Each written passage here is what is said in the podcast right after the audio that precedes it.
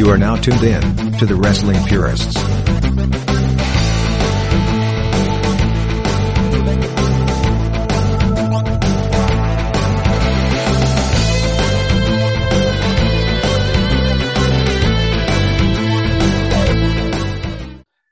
Hello, welcome to another retro review, courtesy of your very own wrestling purists. My name is Ryan alongside Jeff. It's a trios match this time around. We have joining us uh, the founder of the Davey Richards Jerk Squad. Yes. Um, also coined the phrase the last time he was on here. uh, that would be Dick with Shoulders. Uh, Nathan Jones, baby. We're coming back from Wrestling Ruined. It is Travis Lassiter. Uh, thanks. Thank you guys. I'm glad to be back. Uh, had a blast last time, and let's see what I can coin this time because there's a lot of shit-tastic stuff on this show. I'm just going to tell you right off the bat, it is not good unless you like Vince Russo booking from 2000. this is this is this is an inside job, if you ask me. it is god awful. I felt like I was watching Nitro on acid. Oh, pretty much. God. Yeah. We're getting jobbed here. But- Uh, This is what I live for, though. I live for the crap. So this is Again, this is the so best. Before we get into the show, you know, I just said before we get into the show, you watch this whole card, and I and I'm sticking to this. It's like, like is Vince McMahon like watching Vince Russo, like watching it? I mean, I know he didn't watch this pay per view, but like you know, is he sitting back watching this pay per view? Like knowing that you know, like he sent Russo over there to submarine this thing. You know, is he, is he looking like yeah, like Mr. Burns, like X, and you know, just like yeah, that's right. Bury this But- thing into the ground. There is a good, good chance that's what happened. Like, take the money and run, Vince. Just go take them out for me. mhm. That's no one's gonna want. No one's gonna want to keep this ship, even though you're doing better ratings than AEW does now. Oh, Shots So- fired right off the bat. I love it. Absolutely Everyone who love hasn't caught on yet or hasn't seen us on social media for a while, we are talking about Slamboree 2000. This was in May uh, from the Kemper Arena in Kansas City, Missouri. Obviously, Kemper Arena most famous for um, the uh, the unfortunate tragedy that was the death of Owen Hart. Um, there's a spot on this card uh, that WCW gets a little bit of heat for. Uh, but fun fact, WCW was already sold by this point. Um, it, it, it, it was already sold to to to WWF to Vince McMahon. Um, obviously, there were the logistics, and then we got what would happen when Shane went down to you know Panama and would you know say ah it says McMahon, but it's me, all that bullshit. Um, so we are coming off of the heels of our new WCW World Heavyweight Champion. Rocking that big gold belt is Officer Dewey himself. That would be David Arquette. Ah, um, I'm gonna go ahead and just take this here. That was the one of the worst decisions ever in pro wrestling. I get why they did it. They're trying to tie it into Ready to Rumble. They're trying to get mainstream. All this stuff. I mean, they even have him say he doesn't deserve to be champion on like the Thunders and Nitros leading up to it. Mhm. But it is the worst idea uh, they probably ever had. Um, next to putting the belt on Vince Russo, which was just as terrible. Um, but yeah, David Arquette as the champion was just like a laughing stock, and everyone knew it was just a tie into the movie. Like it wasn't meant Yeah. for anything but that. Yeah, I, I agree. There's there's Russo, there's David Arquette or David Arquette and Russo. You can swap them one and two, and then bring it in third is the Yeti.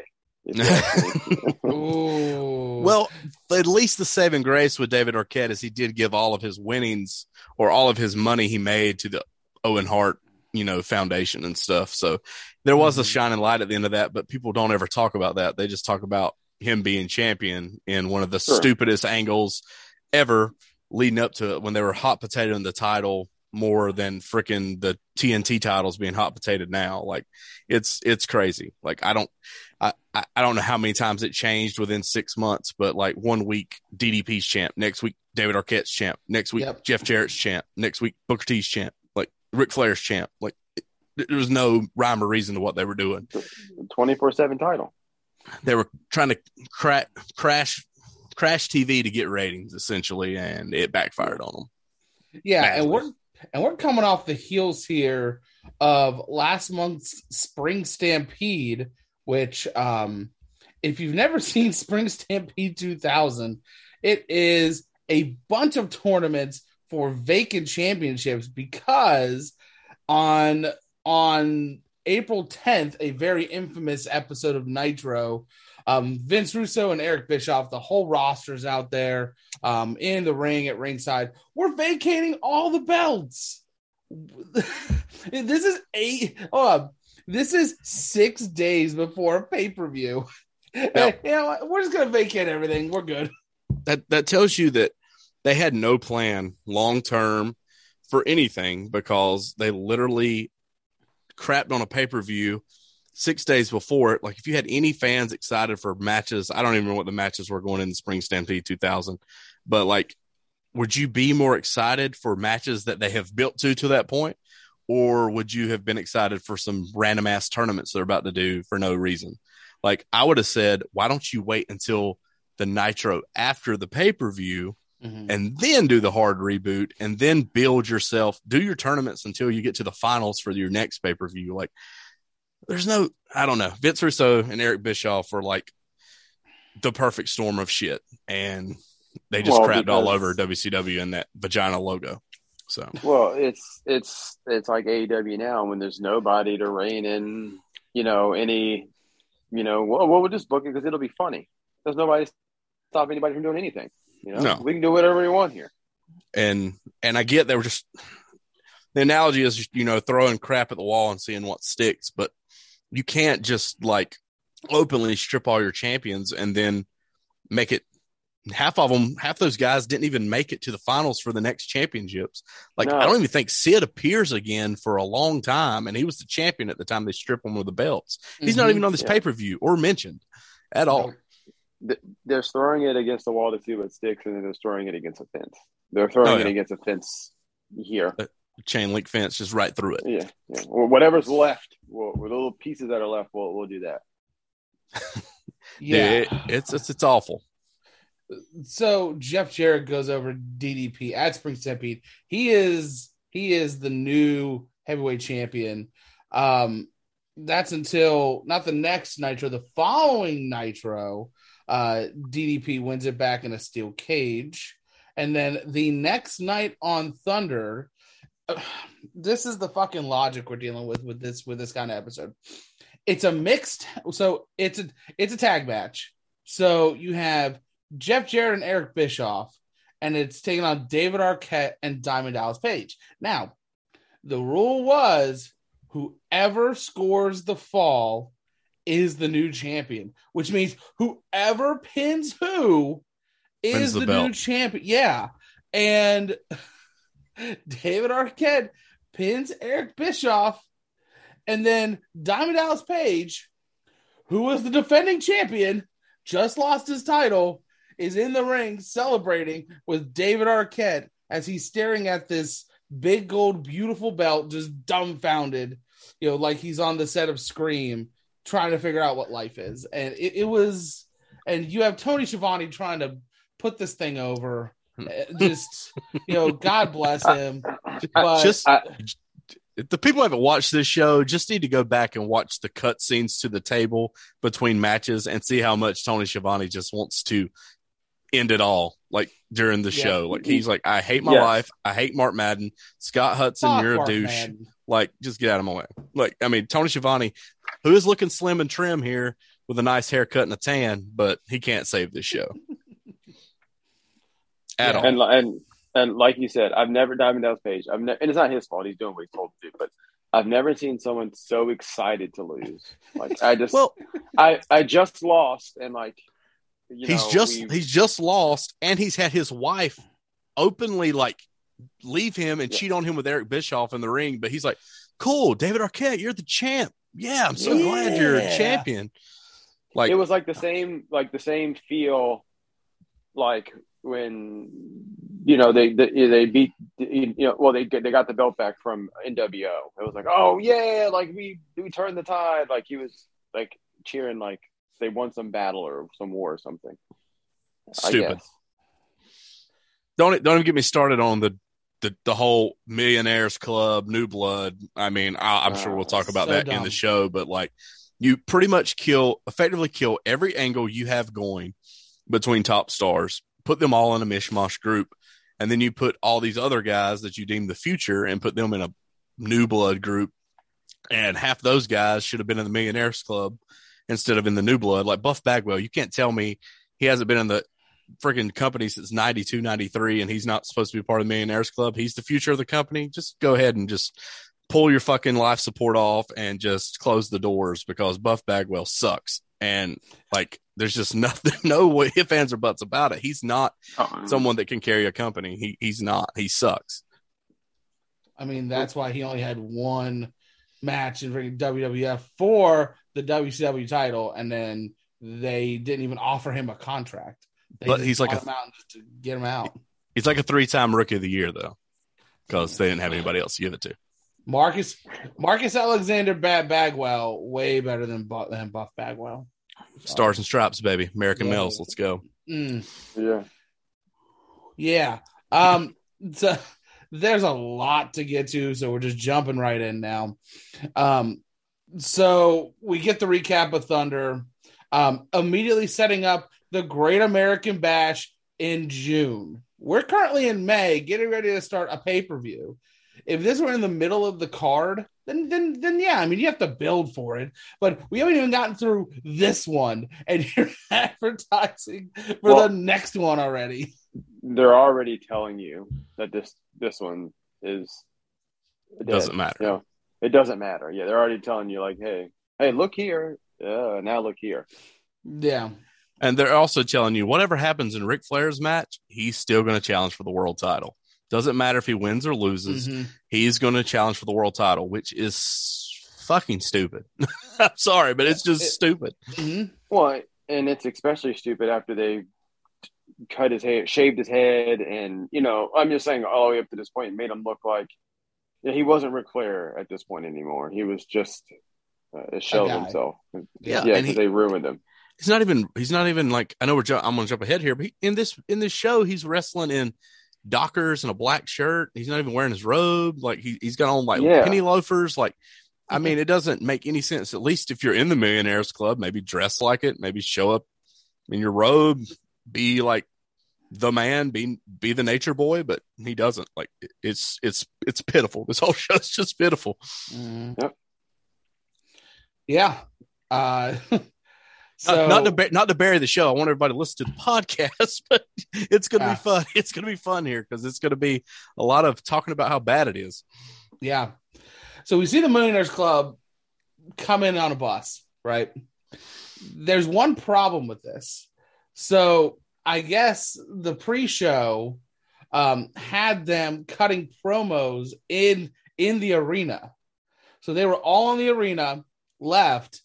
Um, either they were just sitting in the back or they actually got on a bus and then got back off the bus to give the illusion that they're here now. And so the- Yeah.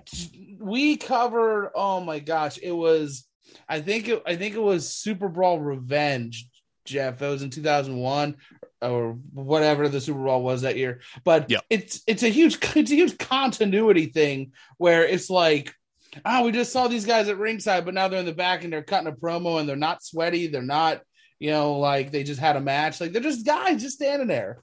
It, what are we because doing? this, and this is my biggest again i've said this a million times on the show this is my bet, pet peeve as like a wrestling mark I, i'm not one of those guys that wants to like book and have his own little booking show and do all that no i don't care about that it's the wrestling 101 like the nuts and bolts of things like i hate when things are filmed wrong i hate when things are done in the wrong order i hate like this odd continuity like and again i get on them a lot but because i do like this show kind of reminded me of like er, of AEW and like early early AEW. Like some of the like we'll get into it, but like some of the matches, certain camera angles, it's like, well, why why are you filming that from there?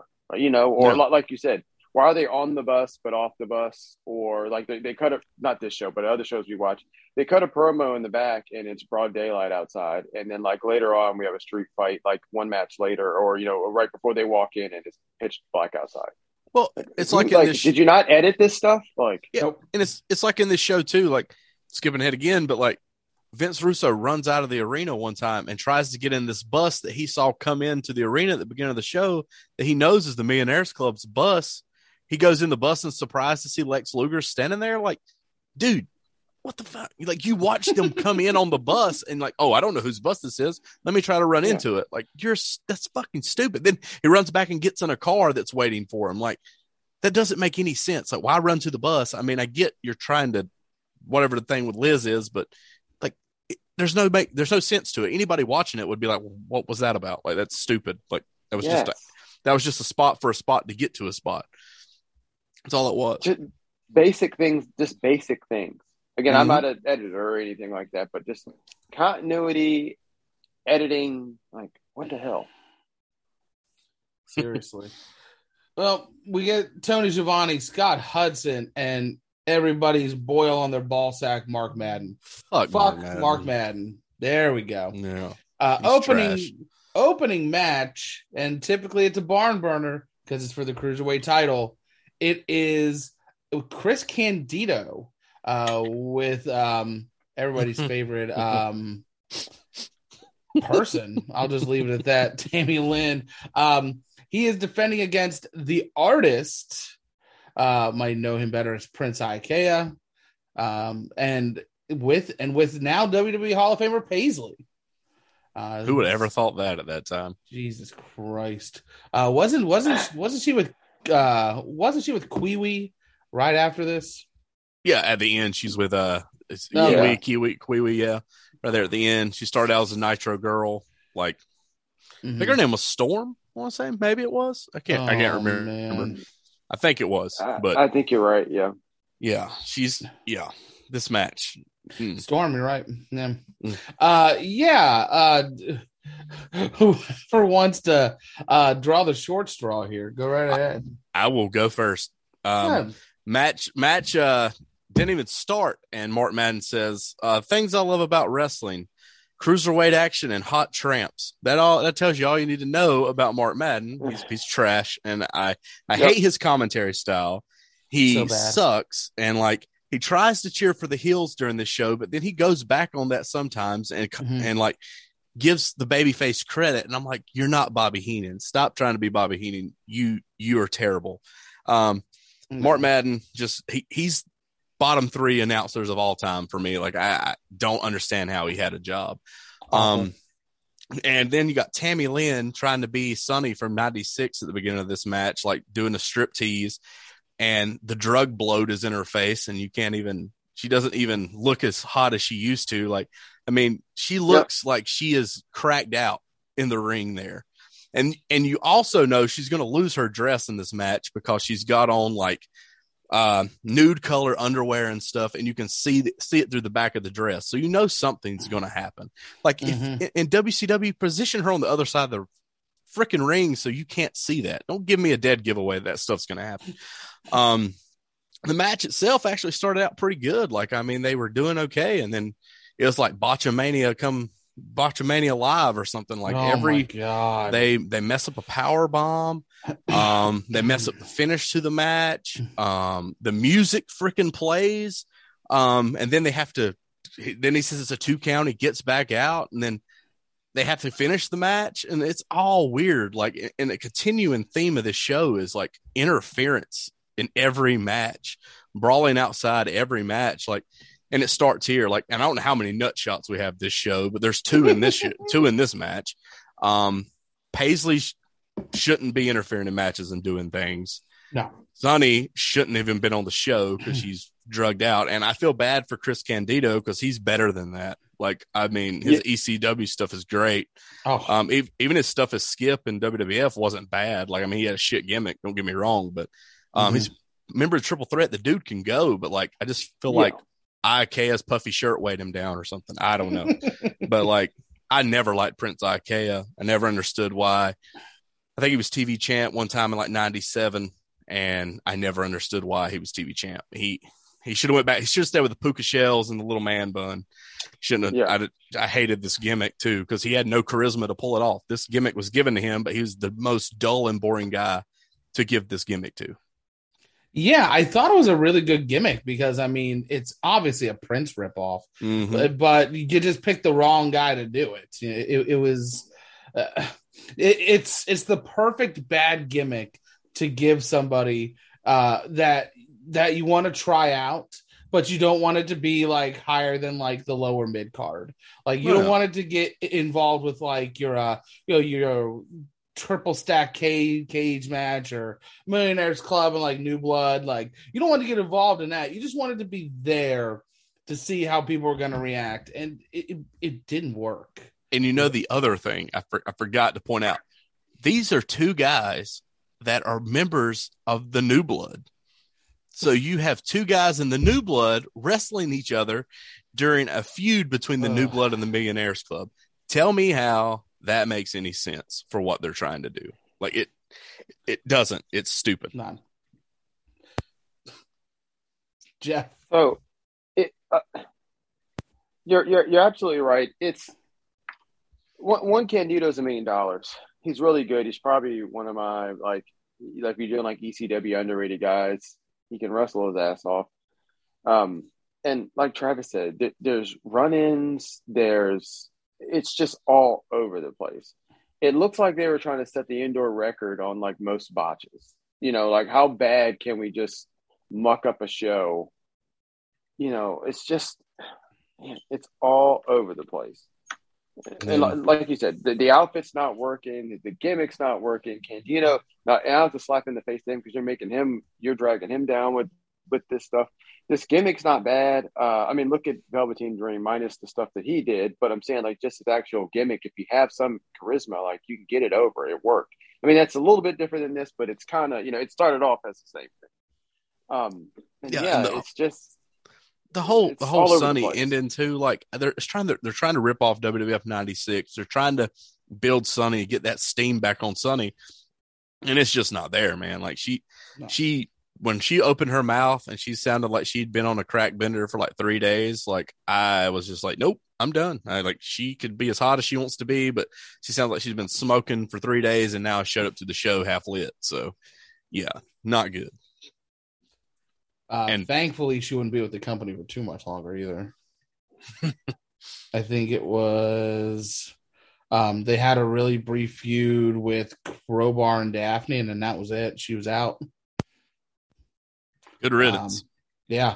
Uh, but yeah, uh, just a really sloppy match. Uh, no real, no real chemistry, no real goal. It seems like one of those matches um, where you know they go to like the booker and it's like, okay, well, we're gonna have Chris Candido win. Uh, go ahead and figure shit out yourself. And then they just kind of both look look at each other, and it's and it's like that Spider Man meme where there's two of them and they're both staring at each other like this. It's like yep. neither one knows what the fuck they're doing and then th- this this is what we get. We get a we get a false finish.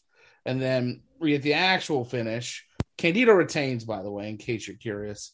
Um and then after the match we get a low blow. And then as uh so graciously predicted uh tammy gets her dress ripped. So Yeah. oh yeah. Just freaking saw it from a mile away. And I hadn't watched this pay per view probably in I'd say at least 10 years. And I, I was like, yep, dress is coming off. She's got on that uh colored bra and stuff. It's coming off. Like that's that's all she was good for at that point. Like not trying to disparage Sunny. I mean, I guess I am, but like no, like she is as useless in WCW at this time as Ryback is in life now. So that's just uh, one man's opinion though.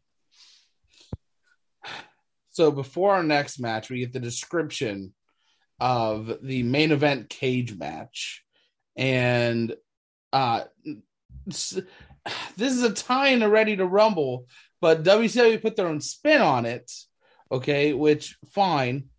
Um, we're told that um, one cage would be a hardcore cage, then one would be a guitar cage, which okay, dumb. Again, Sure. why not? Fucking Gimmick throw- after gimmick after gimmick. Fucking just throw snakes up there. Why don't you?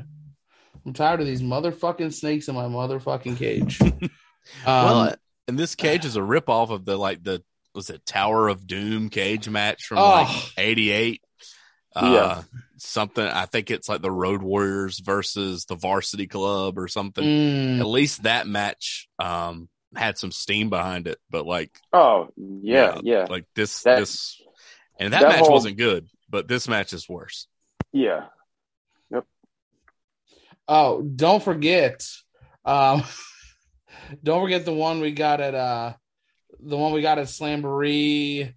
Oh God. I think it's uncensored 96. Uncensored 996. That's the one I'm thinking of. The Alliance And- to End Hulkamania. Yep. You got Yeah. Z Gangster and I think The it was the Ultimate Ultimate Solution. Solution, and they had Yep. to had to change his name because they called him the Final Solution and Yep. didn't realize that that was the Holocaust at the time. this tells you all you need to know about WCW. right. Oh my gosh. Um all right, well we've got a hardcore title match coming up next. Um we get this video package of Terry Funk just constantly getting his ass kicked.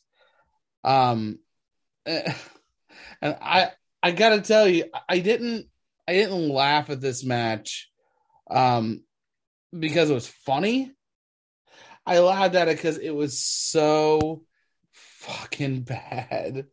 And look, Norman Smiley has a partner in this. Spoiler alert.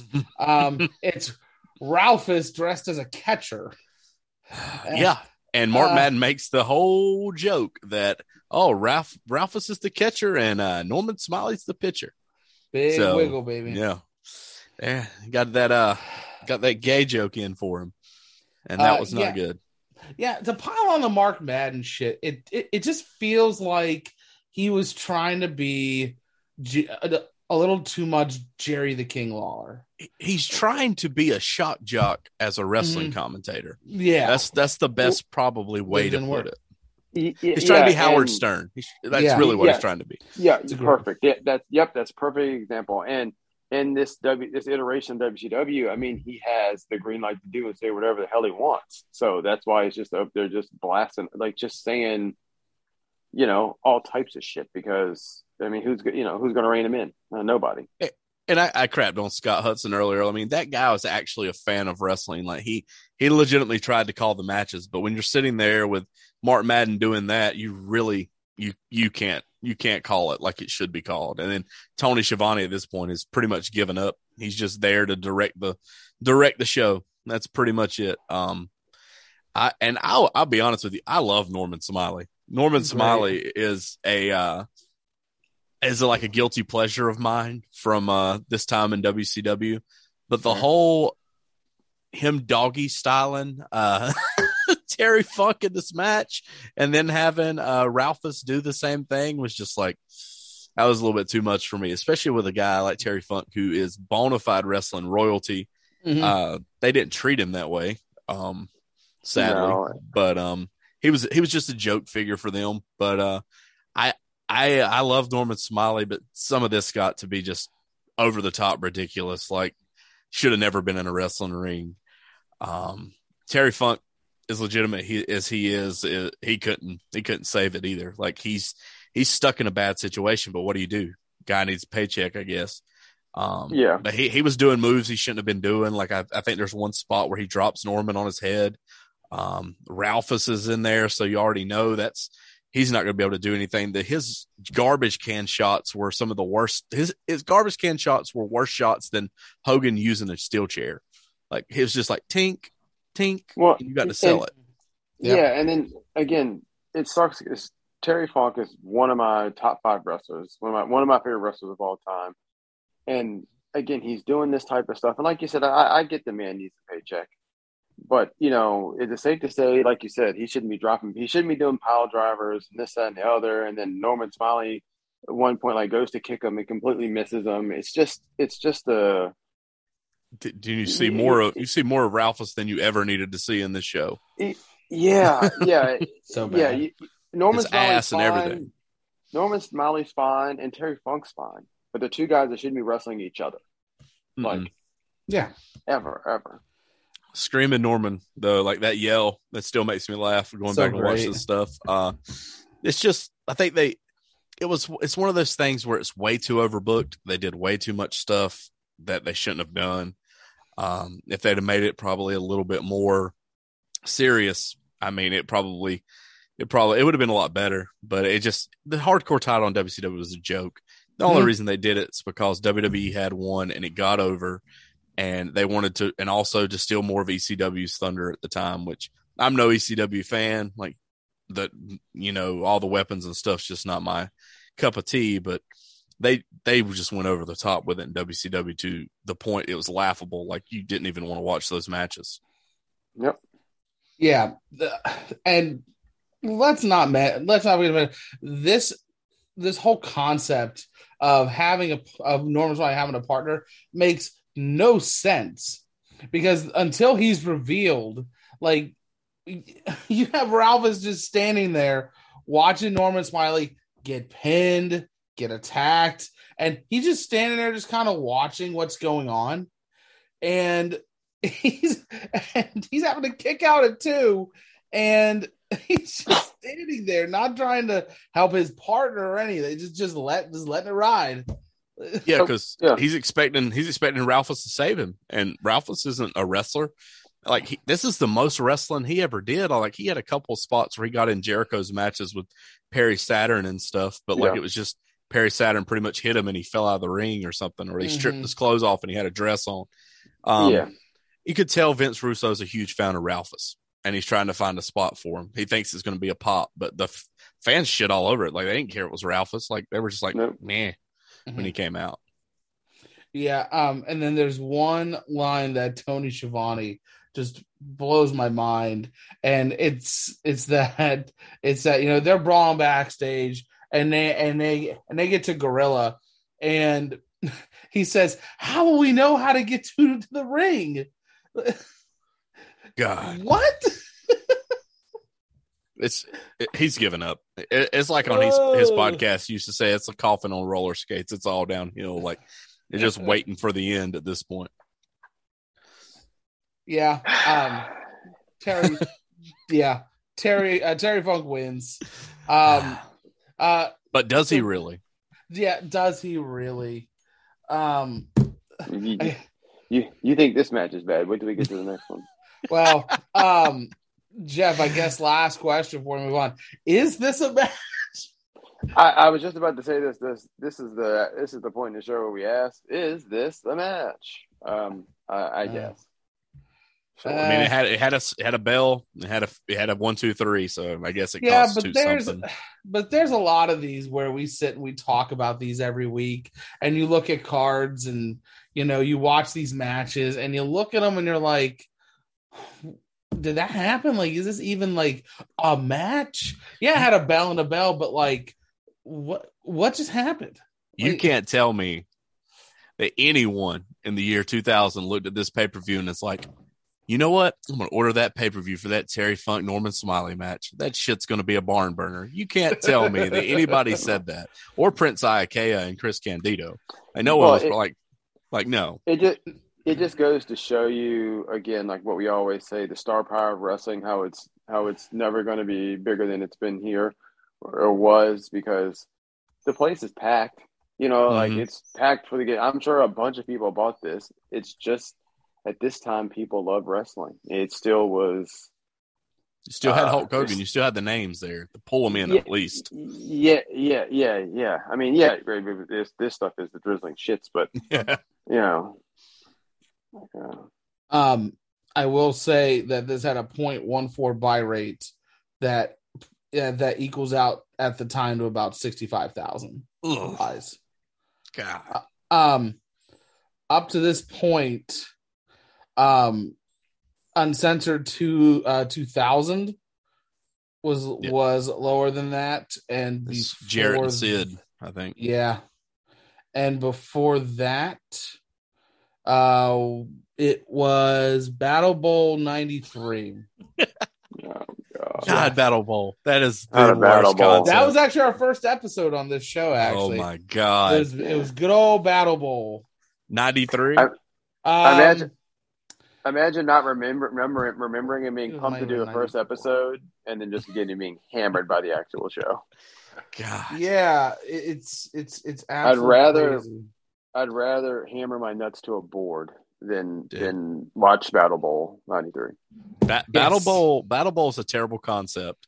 Um, the whole lethal lottery and all that stuff is just So stupid. Um, Battle Bowl's bad, but Great American Bash '91 is, I, I still say that's their worst pay per view of all time.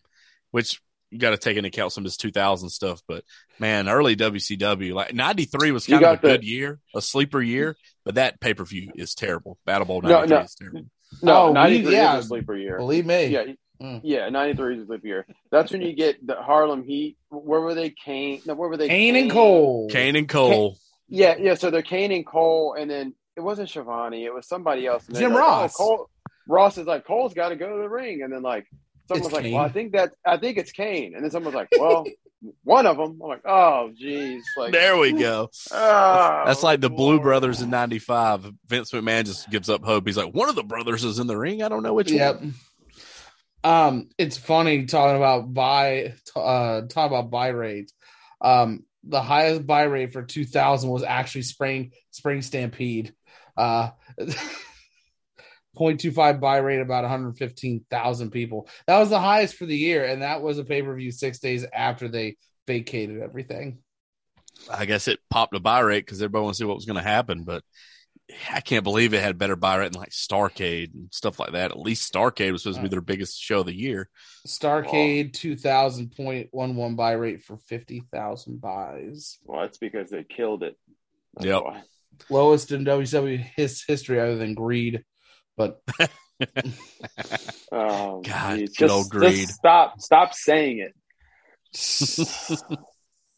Ah, um, well, let's talk about David David Arquette a little bit. Um, we get this we get this cutaway where he arrives a half hour in into the show, and he says he has his own money, so he's not with the Millionaires Club, um, which is a fucking stupid concept because that's not what they're telling you the Millionaires Club is on night on on Nitro and Thunder. Um, and they're they're treating this very seriously. Like him being their world champion, they are trying.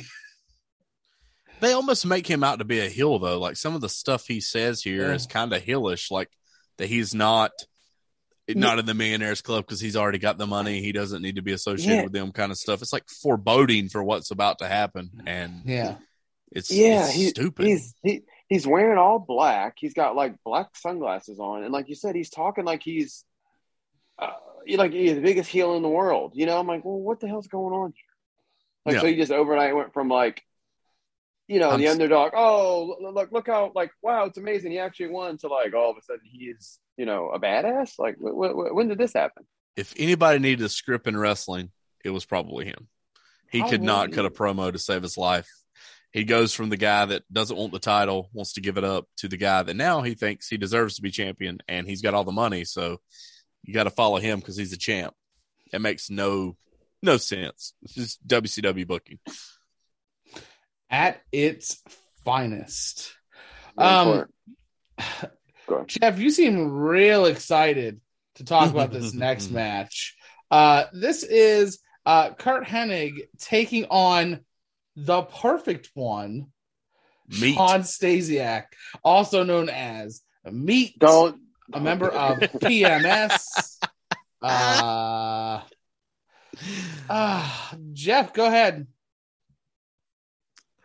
I think he's got choked up here for a second. A little bit. Okay, sorry. Every time I every time I see him, uh, it just for whatever reason, the the Planet Stasiak just it gets me every time. Where he runs into like everything trying to attack people. Oh, Uh, um it- again, like, is this a match? You know, like Stasiak looks like a million dollars, but you know it's not. You know it's not real because he's going to get. Well, I can take it back. He's not awful, but it- it's just. I don't understand the booking in the sense of, you know, you can't mix oil and water. You know, you can't mix like there's certain things that don't go together. But these these matches, like you can get a by, you can get by with uh, not a lazy match, but a, you know, like not as many spots and here and here. But they put they're putting guys together that just shouldn't be wrestling each other ever. No. Like No. so, they uh, so you, got a guy that can't lead or follow, and so you put them together, and then you, you put together two different styles uh, of wrestling styles, and it's just bad. It's just awful. Like, uh, and we'll get into in later matches where some guys know better and they're blown up, but we'll get into that later too. Well, but in, in my opinion on this match is I agree with Jeff here. This is two guys that shouldn't even been together, and the commentary does this match no favors either because like they miss spot after spot, they don't call things, um, they brawl again outside, Mhm. um, perfect or Curt Hennig slaps a referee, doesn't get disqualified. I guess that's part of the new WCW is like the way they try Mhm. to cover it up. But then like he loses he loses to Meat with the perfect plex, but they totally miss the whole spot where he's supposed to hit his head on the turnbuckle or the Yep. ring post yeah, when he gets slingshotted in. They don't call it. And then he gets beat, and then it's just like, up, oh, Curt Hennig lost clean in the middle of the ring. Like you didn't save him at all by saying that. Um, and then then he no sells the perfect plex anyway. He starts to get up, and then the ref's like, maybe you should stay down a second. And then he like just lays back down and grabs his head, and it's like they never talk about him hitting the turnbuckle. Um, Mark Madden is all about like calling him the perfect one. And I think on the Thunder before this, like Stasiak is recreating all the things Mr. Perfect did in WWF, like trying to show he's perfect out of nowhere. Like there's been no build to that. Like it's this match is stupid. Like it yes, it, it makes Curt Hennig look terrible. Like Mhm. you could tell he did not give a shit. He didn't did not care. What, what that's the thing. Him by himself is great. I mean, he can wrestle his ass off, but he don't care. He he, he he's out here working with this this with with this guy, and he's just like, hell, well, I don't give a damn. Like, you know what? What's it matter? He's just he's just getting a paycheck. Ah, Perfect Plex is my favorite wrestling move of all time. I love it to death. And again, I'm not I'm not knocking Curt Hennig. Like I said, he just decided, hell, well, you know, this place is going down anyway, so I go go out here and get a paycheck. And That's it just it just looks bad. He bad. he you could, he just did not care. Like I mean, No. he he could have he didn't bump for the bump for Stasiak. He didn't do anything to try to put this guy over to try to help him out. Anything like the match is the drizzling shits. Like you, it's not it's not good. It's not. I mean, I, I don't know where a bright spot in this show is, but we hadn't hit it yet. Yeah, I it's it's it's it's coming in a little bit for me. Um I feel like this match was supposed to like put it was supposed to put Stasiak over because like you were saying they they they have Shawn Stasiak being essentially a you know Mr. Perfect clone um even down to his theme music at this point like Oh. he is like carbon copy If there's Yeah. one good thing about this match, it's Yeah. his theme music because that Really theme music actually. actually sounds pretty damn good it's good um compared to other stuff. the goal was to put Stasiak over, and um, he's always been boring in the ring. Nobody cared. People cared more about Hennig. And then the fact that the finish got me- messed up a little bit is just another thing. But here's the other thing this was a clean match. There was Yeah. no outside interference. Um, I mean, there was the you know slapping of the ref and you know referee's discretion and all that. Um, you know, but outside of that, that it's a clean match, and I really don't know in 2000s WCW if we're gonna get many clean matches. No, I I I agree with that. Um, it's the cleanest. That's the cleanest match on the card, but like it's um, it's still like It's not saying much. some somewhat it was t- somewhat it was tainted. It was supposed to be tainted by the the uh the the ring post hit, and they just didn't call it. And then that that Mhm. kind of takes away some of the steam because I kind of with the when they don't call that spot, it's like the perfect plex comes out of nowhere. Like he he just grabs him and hits it. Like he shouldn't have been stunned that bad to get hit by the perfect plex with what they had done in the match. It, I don't know. Like the the pacing of the match, like you could just tell. Like Hennig was just like, just pin me, pay me, give me my check, I'm going home. That's Yep. the way Yeah. way I felt about it. Man, this doesn't get any better. um, so we get Vince Russo in the back. Scott Steiner's on his way to the ring, and you know, Russo's like, all right, well, let's keep this uh, new blood roll going or something, and um, and let's think about this because we're trying to think logically. Scott in Steiner, world. Scott Steiner, professional wrestling debut in 1986, is a part of the New Blood. Yeah. in May of 2000. Yeah, and he's been a multi-time world champion with the Steiner brothers. He's been U.S. champ. He's been television champ. He's been a member of the NWO. Like all this stuff, and you tell me that he's part of the New Blood? Like this, this guy's Get been around for guy's been around for going on 15 years. Like you can't tell me it's just like Buff Bagwell. You can't tell me he was supposed to be in this. Like, I mean, and they, and they muddy the waters a little bit with Steiner going forward and all that stuff. But like, and then you're telling me that a worthy contender is freaking Hugh Morris. Like you're going to tell me he's Yeah. the contender for his U.S. title. Like, I don't even. Uh, we'll talk about that promo in a second. But like, Jesus H Christ, no. Like it's just mm-mm. No, No, like this whole that whole Steinerism new blood is stupid too. It's so bad. Yeah. And Vince Russo, this is where I, f- I was saying earlier, it feels like a nitro. Vince Russo, like, why are we cutting promos in the back? Why are we cutting to the back? Why are we doing all these cut scenes? Like, why why is all this happening? I, I get it because Vince Russo wants to be on camera, and I get he's the leader of the new blood, but I feel like that is just just him being on camera for being on camera. Like, there's no reason for him to continue to have cut scenes to the back on a pay per view. Like, it feels like we're watching Nitro. Yeah. Um. Well, speaking of Scott Steiner, Mm. uh, Scott Steiner defending his WCW United States Heavyweight Championship against Hugh Morris. Um, but that's before the promo. Yeah. Um, he goes into this long rant about, um, you know, he doesn't want to be called Hugh Morris anymore. Uh, it was given to him by Eric Bischoff to make him look stupid. Um, he doesn't want to make him look stupid anymore, so he wants to go by his by his real name. Uh, that would be Hugh G. Rection. Um, Captain Rection. well, Captain Yeah. Rection for sure. Yeah. Uh, uh, I'll let, I'm going to let Jeff lead on this before I Yeah, come in on that. yeah. Go ahead. As he's rubbing his eyes and trying to prevent a migraine. I'm sure. I think this card might be. I mean, it's it's got to be like a top five worst card I've ever fucking seen in my life. Like, I mean, it it, it really does. Like, I, I'm being serious with the run-ins and everything, and like, so you have this match. You have Scott Steiner, who in his day was at at one point was probably one of the best wrestlers in the damn world. Like seriously, like singles, like you know, like Mhm. he could do anything. Uh, and again, like there's nothing wrong with not being that until the day you die. I have no problem with that. But he's in the ring with huge erection, which that's a joke. No one cares. Eh, um, yeah, we do. It was a, it was a wet fart.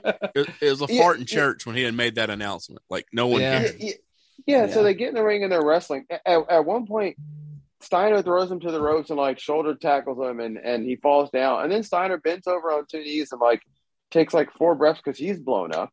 I'm like, well, Jesus, like what the hell am I watching? Like, wh- what is this?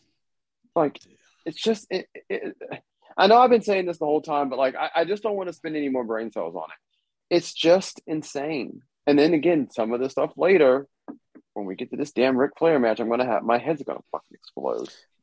Like, Well, sorry, go ahead, and- And then with this match, you also have more outside interference from, as Mark Madden coins them, the Hoochies, uh, Yep. Midajah and Shakira. Um, they're, Yeah. count, they're they're in the ring multiple times. Like they Mhm. knock huge erection off the off the top turnbuckle turn, turnbuckle in front of the ref. Like that Uh. promo, I didn't realize this show was that promo until I watched it again. And I'm sitting here like, this is like a thunder announcement. You don't do this on a pay per view. You want to be called Captain Rection? Like you're going to tell me your name is Huge Erection, and then your your stupid misfits in action are sitting outside at the front row. Freaking was it Corporal Corporal Cajun, Lieutenant Loco, Uh, oh boy. friggin' they Van Hammer who got mad because his name was Private Stash because Hold it was on. a lower rank in the in the army, so they changed his name to Major Stash. Fuck Which Private Van Stash was better. Van Fuck Hammer, Van sh- Hammer. should not have had a job in No! any wrestling promo promotion at this time. Well, Um, He was in W- WCW, he- so. He's been in WCW since 1990 fucking one, and he almost killed Doug Summers in a match. Stop Well, it. Well, be, Yeah, well, because he, he looked the part- he came through the uh what was it power, what do they call those thing power was like power camp one of the first people out of the power plant. I Power want to say. plant. power plant yeah yeah Yep. yeah he came through the power plant and he, I mean yeah obviously it looks like a million dollars but he can't work for shit Mm-mm. like No, you know No, he sucks. I just watched a match that they put Bret Hart in the ring with Van Hammer on a Nitro, and I was bet, bet I bet Bret Hart was like, "Please kick me in the head again, Goldberg." At that point, Right. but like, but like, I'm just gonna say, like, this match sucked. Like, Yeah. it, it was not good. They had no chemistry, nothing.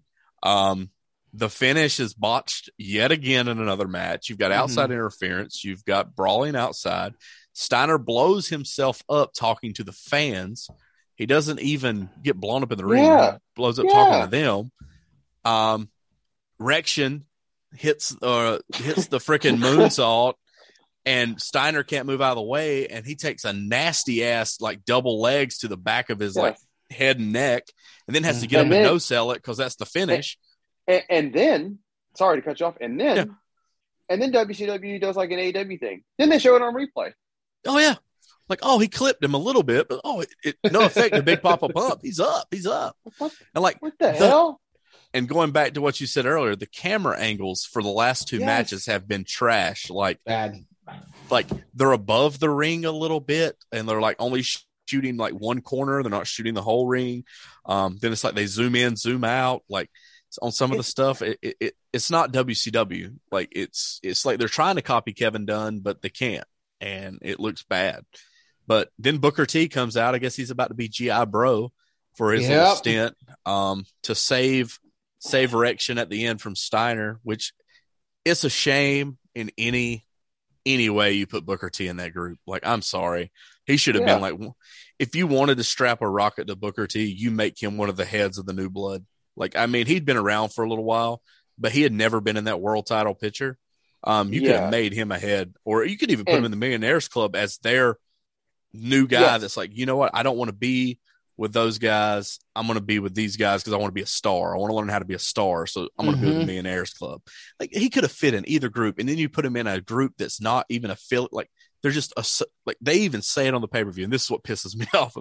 Sorry, I go to a tangent here, but uh, they're like, oh, the Misfits in Action are just associates of the Millionaires Club. They're not with the Millionaires Club. They're not even in it. They just came out to help them on Thunder before we came to the show because they needed backup.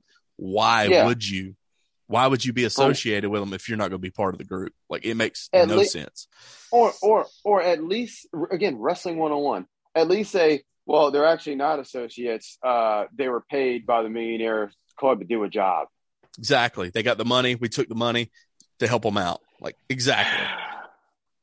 Because Chris Kanyon's another story later on in the show, but same thing. Not even a part of the club, but he's an associate, which is just like a slap in the face if you're a wrestler at that point. Yeah, do, do you have to pay dues or like I, I, uh, uh, You've got to have made a million dollars. Like I'm pretty sure Kanyon Yeah, at this I- point has a bloated contract too. He's made a million dollars. oh yeah Mm. The thing that I didn't even mention what the build to this thing was, right? So there was an episode of Thunder where Booker T Say was no more. getting beat. uh, he's getting beat by Mike Awesome and Scott Steiner. Um, so you got Lash, you got Lashley, Van Hammer, Eddie Guerrero, or, or sorry, not Eddie Guerrero, Chavo Guerrero all come out and make the save. May 1st, which is the Nitro before this pay per view, um, Eric Bischoff, mad, comes out and fires all four of them. Um, so then, as released guys come back in, um, saying they signed new contracts with their new names to not be fired. But who could sign? Bischoff and Russo are the people signing the contract. So Are you sign, No, so signing these guys was it? sight unseen? Oh man. So we got to someone, but you got Lieutenant Loco, who was Chavo, Corporal Cajun, who was Lash LaRue, Sergeant AWOL, um, who was the wall. Oh, Because he was because he was a wall. Huh? Uh-huh. Um, Yeah. and and then and then you had Major Guns, um, Fuckface, Private Stash. Um, so it was GI Bro. Uh, but when he left in June, so we're the next month, um, we had we had Captain Rection, then become General Rection, and then Private Stash became Major Stash until he was released in July. Good. Fuck. Fuck him. God, so Van awful. Hammer's terrible. So I- if if we haven't shit on this enough, uh, Mm. um, Scott Steiner retains. I think that's all that matters. Um, Yeah. Um, there was one line in this match that kind of, um, and and and this was like every twenty seconds in this match. Yeah, you know, Mark Madden making some kind of dick joke. Um, the one that I wrote down, Cap, Captain Rection, he's he's working stiff in there, Yeah. I remember that. like, like just constantly. Okay. Okay, well, that that was actually good. oh, oh, do you remember? Do you do you remember what they called his new finish? I like what they did there. Oh God. I the can't ra- the raging climax. Climax. God. Oh man. I'm pretty sure there was like some coming on strongs in that match too. Oh, I'm sure. From, from Mark Madden. Like Tony Schiavone is probably just like I don't know what his mindset was sitting there, but he's probably just like, what happened to JCP in '83? What happened to JCP in '87? Like I'm sitting here listening to dick jokes for 12 minutes in a freaking U.S. title match that means nothing. at Oh, this it's point. it's a man. God, just poor poor JCP. Jeez. Well, ah, as we move on, uh, we get a very passionate promo from Chris Kanyon. champagne. Yeah. Uh, talking about his friendship with DDP and how that has made him a natural enemy of the new blood, which shouldn't you already be? Well, shouldn't you be a member of the Millionaires Club if you're like buddy buddy with DDP? Like, Yeah. I mean, you got a name like Champagne Chris Kanyon. I mean, you, you're the finest of things. Like, come on now. You your velvet velvet trunks and matching shirt. Well, Mr. Champagne is taking on Mike Awesome in our next contest. Um, Mike Awesome should have stayed away from WCW. Do you know how many? do you know how many gimmicks they tried to saddle him with, and Dude. just every single one. The fat chick thriller was money. Don't even tell me it wasn't money. Him him power bomb him him him power bombing uh the insane clown posse off a bus was a highlight for me though because I hate those Oh, too. and then and then um Yeah, I forget same. which one it was, but like he's sliding off the top of the bus and like there's a very brief like break of character where he tries to like grab him to make sure he doesn't fall off. And concussion. fucking fuck J JCW Juggalo Championship Wrestling bullshit. no, it's schmucks. Garbage wrestling. Fucking garbage wrestling. yeah. Oh, Uh. Oh, don't forget about that 70s guy. Are you kidding me? I, that all mixes to me. Like he didn't change his freaking attire that much for Fat Chick Thriller and that '70s guy. He started wearing that suit and then like he carried it over to other gimmicks. Like his whole run Yeah. bleeds into me. Like until he becomes like Well, he, he's always Remember had the chops. So Yeah. you know, it kind of just like you said, just rolled into. they they teased his hair and he got rid of the mullet and they gave him a suit with no undershirt and he was that '70s guy. Yeah, and then he became a Canadian. And Which Major And then- Guns became a Canadian. yeah, um, Hacksaw Jim Duggan has as well. Yeah, Um, I know. We, God. we- oh my gosh. Um, the one gimmick I'm glad they didn't uh, saddle him with um, was the one uh, where he is uh, where he's related to Hulk Hogan, even though like somehow he is. I, I That's Hor. Let's just let Horace keep that one. Just let Horace keep that one. fucking Horace Hogan. Who makes an appearance on this show? Who should not should not either. um, yeah, this match is something. It's probably up to this point, I would say, the most competent match up until the finish. I would tend to agree with you, except it's not a no disqualification match. Exactly. So, like, yeah. I mean, there's no rules in this match. Like, are we just ECW now? Like, he's fighting through the crowd. He's trying to put him through tables. He's hitting him with chairs. Like, I yeah, mean, it's, yeah, it's yeah, but even E- yeah, but even ECW was uh, even even that was continuity for for what they were trying to do. yeah. they follow this the is- rules. But like, this is like there's there's nothing in this match that's like they don't say oh this is no disqualification nothing like i mean i, I and i i like mike awesome but he's also got this huge history of just like beating the shit out of guys and concussing them and hurting them like oh he, yeah. he, he he gets over by injuring people not getting over by working with people um, yeah yeah and you know there's there there's a difference between working stiff which i think that vader does a lot of and Mhm. then comparing to this where awesome works stiff and then by turn he starts you know to hurt guys and you know so there is there is a difference and i don't think he Oh, ever really yeah. was able to draw that line I'll be honest with you. I loved um the Mortis Chris Kanyon, like right when he came out of being Mortis and he was like the serious, like oh yeah. vindictive guy, and like he was the Mhm. innovator of uh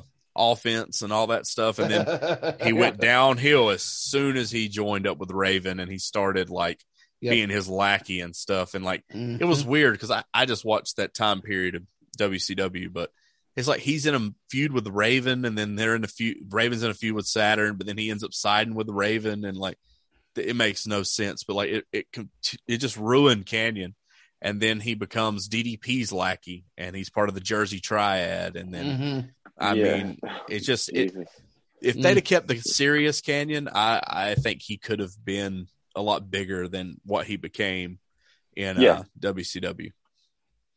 um don't great. forget don't forget a diamond upside down's a pussy y'all All right? Oh. ah, which, oh, I'm not even going to touch that joke. I had one, but I'm just not going to say it. um yeah this isn't this is a no holds this is a false count anywhere no holds barred match that you know had we actually stuck to it being a professional wrestling match um i mean even putting that aside this has been actually my most enjoyable match because two guys that can actually just to a certain extent wrestle you know and then and then we're getting out of the ring and you know the power bomb onto the concrete looked really nasty. Um then Oh, you get the- the millionaires club run in so. Well, well, it- there's one where Mike Awesome dropped like like like Travis said. So he drops him like he power bombs him, but like spikes him down on his neck, Kanyon on his fucking neck in the ring, and he's kind of peeled over like that. And Awesome looks down and says- it kind of you can tell he looks like "Oh, shit, like, and then he kind of like this guy. kicks him. Like yeah, then he kicks him, and Kanyon kind of moves over. and He's like, "Oh, okay, okay, he's fine." Now I Hey, could well, yeah, him but- again. Yeah, yeah. Well, well, well, uh, well, and then he proceeds to, you know, what I'm saying, then he powerbomb him outside. It's like, well, yeah, you like you could have fucking killed this dude. Like, Oh, and then I love the finish of just everybody runs in. There's no no ending to the match. It's a no contest. So you after all that, we don't even have a clear winner or loser. And then like Kevin Nash is the big guy that comes out because I guess he's they they shit all over Mike Awesome on commentary by the way because they're like they're like oh does anybody have a better power bomb than than Mike Awesome and then Scott Hudson's like oh Kevin Nash is number one Mike Awesome's just sloppy seconds like that's that's the line I'm like oh so you just shit all over Mike Awesome right there yeah, and then Mark yeah. Madden doesn't stick up for him so Yeah, and then again, and then you get like a schmoz. Everybody comes down to the ring, and then you have an AEW Dark Order situation where you start looking at the kicks and the punches, and they all look like shit. And it's just it's it's the worst. Like God, Well, and Kevin Nash, he comes down so much. He, he should have just sat at ringside. Oh, just just cop a squad at ringside. Like. I, I I don't I don't get it. Like and then they tease like a big a big hoss fight, and then God, didn't and then I gotta watch Sting and his shitty chops. Like. Yeah, but why why would the people that came down come down to help? They all have matches coming up. Like why would you risk those guys coming down when they all have bigger matches coming up? Like it send out some lower tiered people to to help him out. Don't send out the damn next three matches pretty much It's- to help him. you see the same guy so much. It's almost like one big match. hmm It's like they Mhm. wrestled four times on the card. You're in the they're in the ring like three or four times. Kevin Nash is in the ring like three three four times on on four like he's in the ring like on four separate occasions. It's like so like so so he didn't have a match, or he did have a match, or you know like what? It's just terrible. And and Ric Flair later you'll see his match. But we'll get into it, but you know he's dressed like you know like he's out of the Sears catalog, like you know It's like like, you said damn- earlier, Travis. Like, He's, he's like a There's damn no usher from the reason- crowd. Yeah. like, yeah. There's no reason why. Like, wh- why is he not dressed? Why is he in loafers? Like, what the hell's going on? So that happened. and then we get to the real good stuff. The real meat and potatoes to why you bought this pay per view. Russo owning Miss Elizabeth. Duh. Hell yeah. Um, so it's a natural rivalry uh, between Vince Russo and Lex Luger. Um, so the whole claim for Vince Russo is saying is, I own your contract, therefore I own you. Why didn't I think about this sooner? Um, and then he tells her to go get changed um, because he owns her. Had to point that out again, and didn't like what she was wearing. Yeah. Um, a fun fact uh, for all you keep at home: this will be the final pay per view appearance for Miss Elizabeth. I can see why. Yeah, fuck me. That's um, and then I'm gonna make this really short. Um, so we get a match between Buff Bagwell and the total package. Uh, the total package is Lex Luger. This is the same match that they've had before, say 95, 96, um, at about half speed. So, full disclosure, um, I started to watch this match, but you know, Lex comes out, um, Bagwell comes out, and then again with the weird camera, he comes out, I guess, halfway down the ramp, ramp, and they cut to the ring, and when they cut back, Bagwell's on the ground, like humping the ground, you Mhm. know, like, and I just fast forward this. I, I didn't watch this. I couldn't wow! Didn't you I couldn't watch take it? Well, I watched I it. couldn't every take- last I couldn't second. take it. I couldn't take it. I, I said, you know what? Uh, and this isn't, you know, not to disrespect you, Travis. This is more on a cod. I broke. I can't take it anymore. I can't take any more, any more. Uh, Lex Luger. I, I can't. And I and and to be fair, it was over quick because you know two little skip skips and then it was over. I said, I just I can't do it. I can't do it. I can give you a blow by blow right quick. And by blow, I mean this match blew because it sucked and it was terrible. Um, Lex Luger comes out in his stupid track pants and his shirt that he has to take off himself because Miss Elizabeth isn't there. Buff Bagwell comes down and humps the ground for no freaking reason. Um, they keep bragging that freaking Lex Luger only has 4% body fat on commentary, but they never say how much Buff Bagwell has. Um, it's just slow prodding. Uh, they brawl outside yet again. Um, outside interference from uh from Vince Russo here with uh, Liz, and I want to say, does Nash come back down again during this match? I'm pretty sure he does. Like this is where it runs in together. Like I don't know if he does or not. This No, is he doesn't this, this is one. this is actually Chuck. Uh, this is actually Chuck. Oh Combo. God, yeah. Luger actually wins though because Liz hits Bagwell with a bat twice in front of the referee and they don't call a DQ. then he gets the torture rack on him and it's like, oh god, Liz is back with uh Miss Elizabeth, and I mean Liz is back with Luger, and like everybody's happy, and then all of a sudden, stupid chicken legs Chuck Palumbo comes down there and puts Luger in a torture rack. He can barely get him in, and then Mhm. Vince Russo steals Miss Elizabeth back, and Yep. then they leave Luger. Like Buff Bagwell puts on a Steiner recliner, and he doesn't even do the arms. He just holds his chin like very lazily, and like they beat down Luger, and they leave with Miss Elizabeth. And Chuck Palumbo is now. They give him five different names during the thing, but I guess Yep. he's the new. Was he the main event? Chuck Palumbo now Something, something like that. Yeah.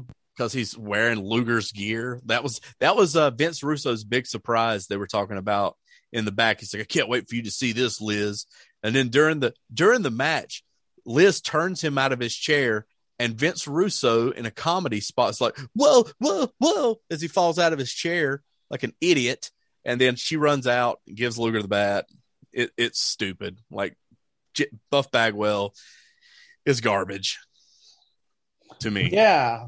Um so you might be asking yourself if you're listening to this, how did Miss Elizabeth get a baseball bat? Well, um we cut to the back just in time to see Miss Elizabeth hit Vince Russo with a baseball bat and then run to the ring. And then chaos ensues and everything happens and no one cares because uh, No one knows who Chuck Palumbo is. He's not a big surprise. Exactly. No. He's a part of a mid-level tag team. And he's And this- supposed he's supposed to be the next Lex Luger. Dude doesn't dude is like doesn't have any muscular tone. Like I called him chicken leg Oh. Chuck Palumbo because his legs are like freaking toothpicks. Like he has no muscle Yep. definition. Maybe he should have got some calf implants at the same place Buff Bagwell went. But I don't know. Like he was that that's the guy. Like why not make Stasiak the guy that's the What feuding with Luger? Like it doesn't make any What- sense. they should have used Stasiak, and if you're aspiring to be the next Lex Luger, then you're already in bad shape. Like, Yeah, and Luger had no Maybe wrist tape in this match and looked weird as hell. Yeah. Okay. well, because he's fucking mailing, he's mailing it in. That's why. He's got his main event fitness logo on his tights. That's how bad it's Yeah. got. He's advertising for his gym while he's in matches. Yeah. Mm. So the real reason why you bought the pay per view is Shane Douglas versus Ric Flair, because every video package for this pay per view and the first video you see, the first images are Shane Douglas and Ric Flair, not even you know whatever's going on with the main event, not so with Ready to Rumble, not with Millionaires Club and you know the New Blood. Um, it's this feud, and Shane Douglas is in the back. He's cutting a promo. He's like, my career will be defined by two things. Um, the time I threw down the NWA title and my real life hatred for Ric Flair. And I'm like, no, no, that's not it. It's Dean Douglas. well, Yeah. well. I mean, he's right. Like in the sense of like, like, like if this was real and done correctly, like yes, you know, if you're an ECW mark, you, he really didn't like fucking Ric Flair, you know, and like, you know, if this was serious business, you'd be like, oh, you'd be all for it. Oh, but no, I mean, they turned this into this was hokey, you know, BS as well. I mean, I've never seen so many dick punches in my life. like, you know what I'm saying? Like, uh, like I'm gonna ball up a chain and go, I'm gonna hit him in the head. No, no, no, man, hit him in the dick. Like, oh yeah, yeah, you're right. Like, oh, just and, worse. and and then he I hate his uh catchphrase in WCW is your ass is about to get franchised. Like are you, are you- like are you like about to make me a string of restaurants? Like I, I don't understand. Um, No. yeah, yeah. Is did we break away from corporate? Like, what's what's going on? I- the ch- and the the chain is the referee's fault, man. Like he should have checked him for the match. Should have checked him. Should check those knee pads. D- WCW not doing its due diligence yet again. To say It just sucks because like I loved like, and I know I know I'm in the minority here. I loved ECW. Like, God, I I, I loved him in ECW, and from that to this, it's just Terrible. uh, yeah, like like he, he he may not be the guy. Like you know, like he like obviously you know just because you're one thing in ECW doesn't mean you're going to be that in other promotions. I understand that, but he was he was real business there. You know, like that. He was the real deal in the sense of like he didn't take no shit. And then he comes here and he's just like, oh, he's just a schmuck. Like you know, he just like fit right in with the rest of the guys, and he had no he had no credibility anymore. This, feud though is the exact thing that the New Blood versus the Millionaires Club should have been. Like if they'd have done this feud right, it's one guy that felt like he was being held down by w- Flair and WCW when he was there in 92, 93 with Steamboat. Like th- this, this is the basis of what this feud should have been. Like he, he's the guy Yeah. leading the charge. He's been held down by Flair. He had to go to ECW to make a name. He got held down by Diesel and Shawn and stuff in WWF with Dean Douglas. Like all of it, it, it should have wrote its damn self at this point There's real heat. Yeah, it's real heat. Yeah. It's real. It's real stuff. and they overbooked it. They did things they should have never done with it. Flair eviscerates him with his promo when he comes out, even though he's Mhm. wearing his Yeah. penny loafers and stuff, talking about he's going to kick his ECW ass and and all this stuff. And like he he what's he call him? He calls him a I think he calls him a dipshit. Honestly, Yeah. like he, he Yeah. says shit. I know he gets that in there. I mean, he like just eviscerates him, and then like they're supposed to come out and have a match, and f- you're not supposed to care about Flair like holding him down. Like Flair just talked about Mhm. the lineage of uh, St. Louis and Harley Race and defending the belt, winning the belt there in '81, and all this other stuff. And then like you're going to bring out Shane Douglas, and no one gives a shit. They're all they all want Flair to win. Like the to me, like the the roles should have been reversed in this feud. Like the Millionaires Club should have been the heels, and the New Blood should have been the faces fighting against them. Yeah. I mean, and they they they booked it ass backwards. And Russo and Bischoff, Bischoff should have been with the Millionaires Club, and Russo Russo could have been the New Blood, but have him not talk, have him shut the fuck up because he his promos were terrible at this time. And in this match, he's he he is way too involved, and he's way too involved in this match at all cost. Yeah, and then Flair uh, promises to kick his ECW ass. Yep. Um, so the stipulation for this is that if Vince Russo interferes, he is five minutes alone. Flair, I should say, gets five minutes alone with Vince Russo. And that should have been a red flag right there that that, that was going to be a screwy finish. Oh, Absolutely, yeah. because what happens, um, we get Buff Bagwell, and um, we get somebody who's dressed as the man called Sting. Which Um, Russo has dressed as before leading up to this. Yes, yes, and everybody is saying is thinking that it's Vince Russo. Um, so the fake Sting, we'll just call him, um, hits Flair with the bat. Douglas, uh, Shane Douglas with the most vicious uh, finishing maneuver in all of professional wrestling, the roll up. Um, gets the gets the win. Flair's all fired up.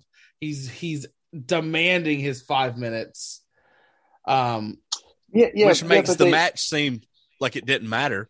Like all he wants is Russo. He didn't care. He just lost to Douglas.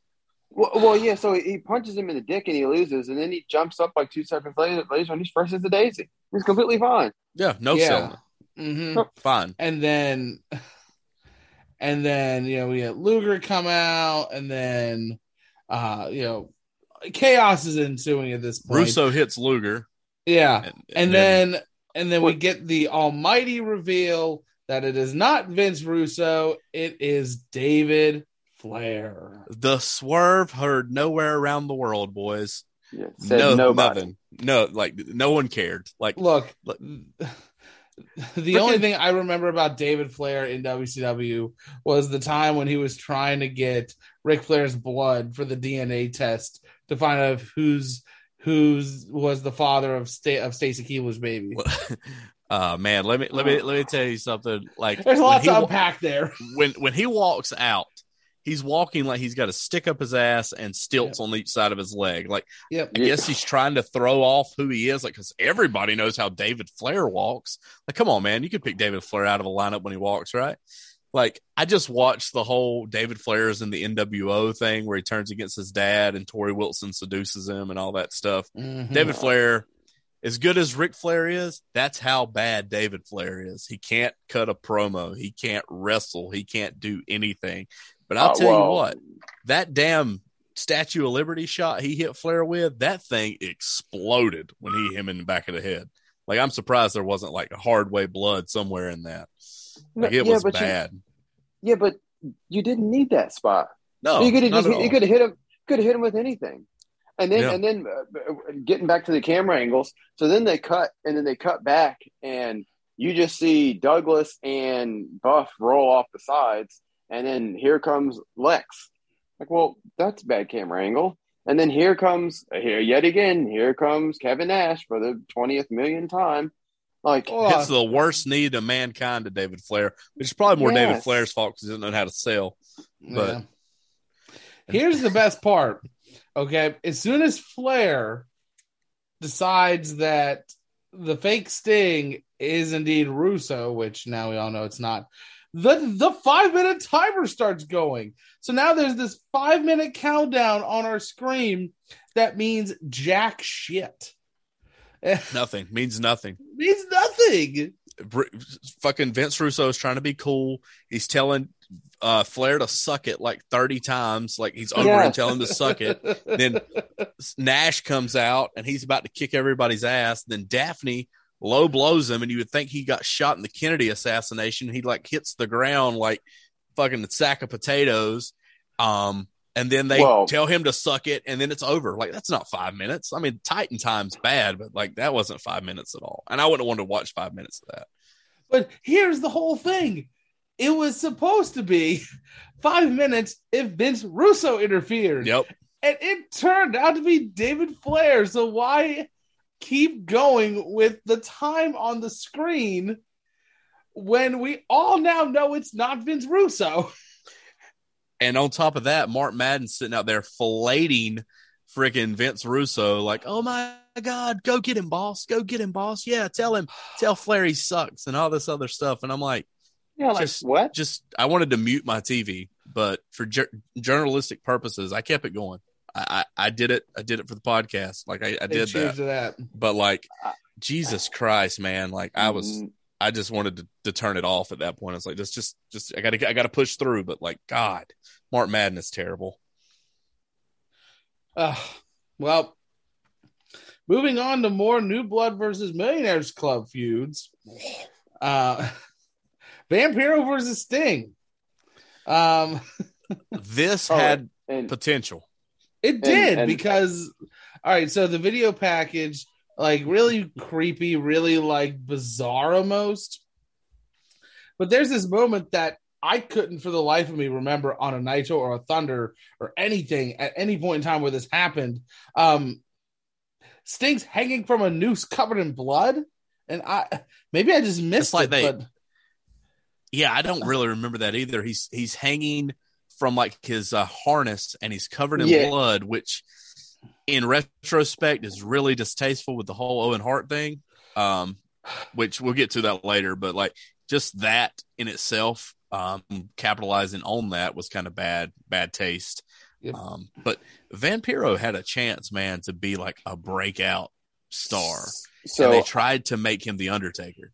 Yeah, so I'm a Vampiro guy. Like I know mm-hmm. he's you know a Wahoo, you know now slash has always been, but I, but oh, I mean he's a nut job, but but I, but his stuff, like again, like he like you said, Travis, he's one of the guys that like they missed the mark on because he was himself, he was unique.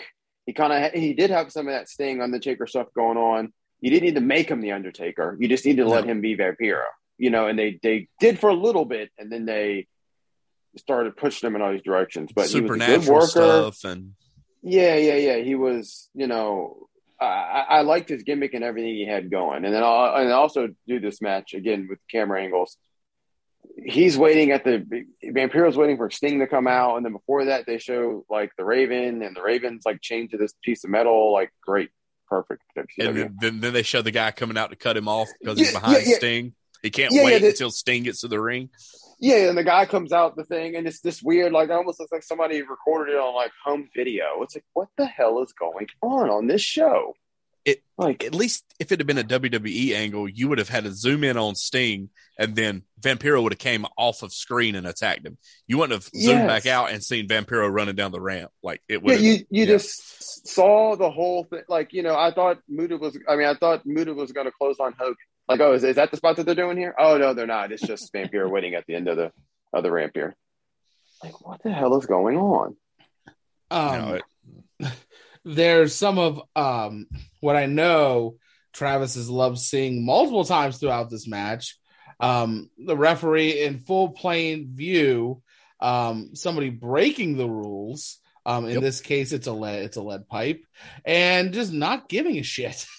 They are all outside yet again. They brawl outside, use a lead pipe, which Sting no sells like it's a dang right hand, and they're just throwing.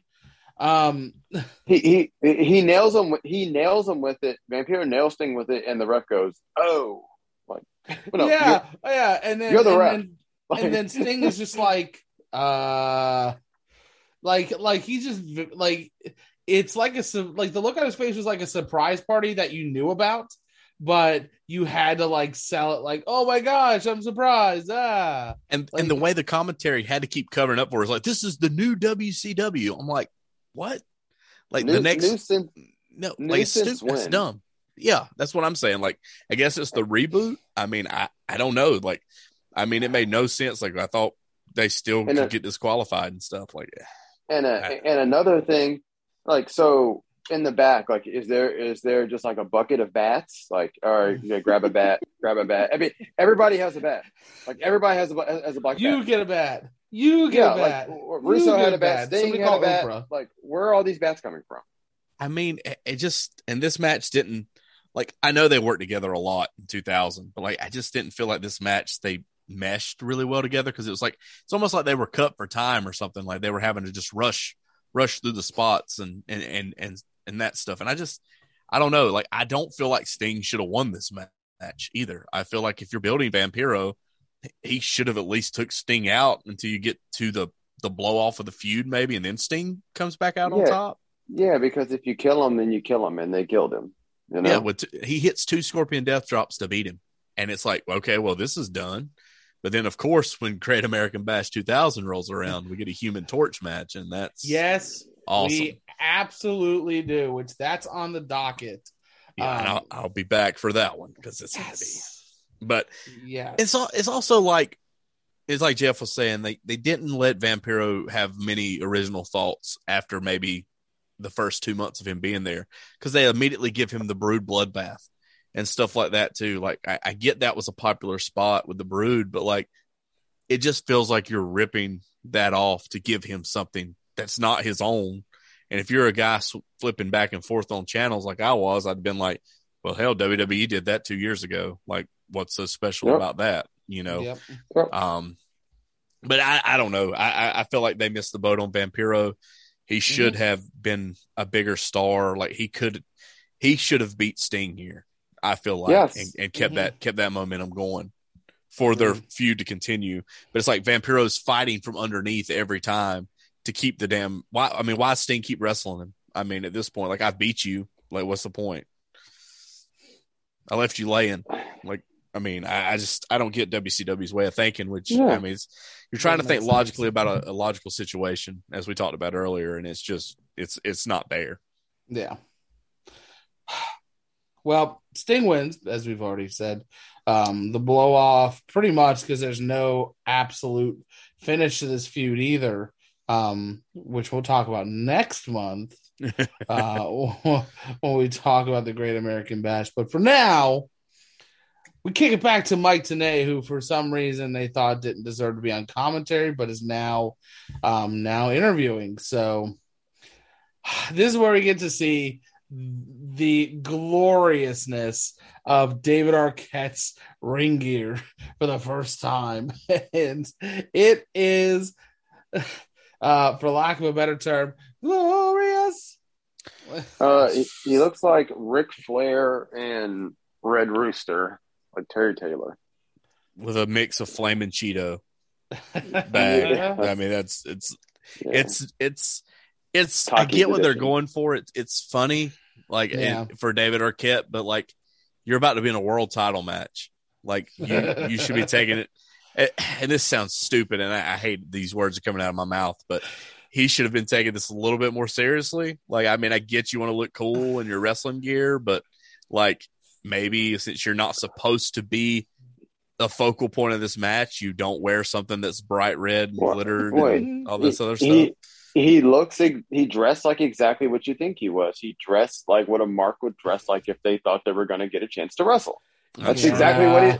That's exactly what he looks like. You know, And Some- what's- some- sometimes you can work yourself. Believe it. You, you you know what I'm saying. Wrestling companies will Yeah. work themselves sometimes, and that's what happened here. Yeah. That's yeah. true. And then you get paid as just like, just do everything I tell you to, and it'll work out. You know, Stay out of the way. Yeah, essentially. Um, and then we get a second backstage interview. Wild.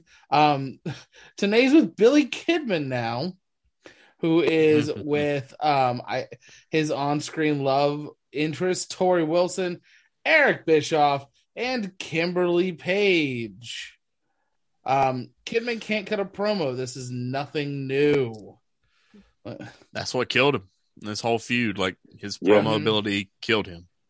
like there was no doubt that like you look at a lot of the cruiserweights and you know the, just the overall look and you're looking and you're thinking of guys like Dean Malenko, Chris Benoit, Eddie Guerrero, you know, the the actual Radicalz. Outside of that, probably anybody not underneath a mask. I mean, uh, you know, you could talk about Billy Kidman, Chavo, who's already, you know, pretty much a star. Um, so yeah, let, let's let's let's give Billy Kidman a chance. Why not? The pride of Allentown, Penn, Pennsylvania. You know. Oh, fuck Pennsylvania. The okay, be- first the of all, Jeff, you you you can go fuck yourself. Second of all, okay, um, uh, we have good. We have our good friend Ian Riccaboni, also from Allentown. So that's probably the best thing that's come out of Allentown. the the Yeah, best that- thing that- the best thing Billy That is the Kidman ever thing. do was uh ask Torrie Wilson out on a date. That's the best Oh, thing he ever man. did in life.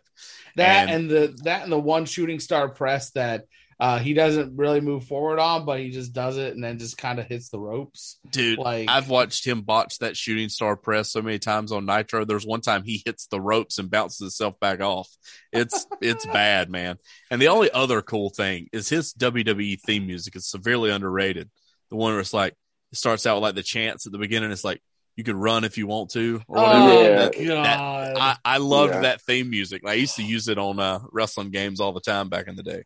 it's it, it's a good theme. It's just so poorly misplaced. Like Yeah. like Billy, that's that's not a Billy Kidman theme. You No. know, it, it was No, for somebody yeah. probably better, but uh, it is a banger of a theme if you just listen to it and not think about Billy Kidman.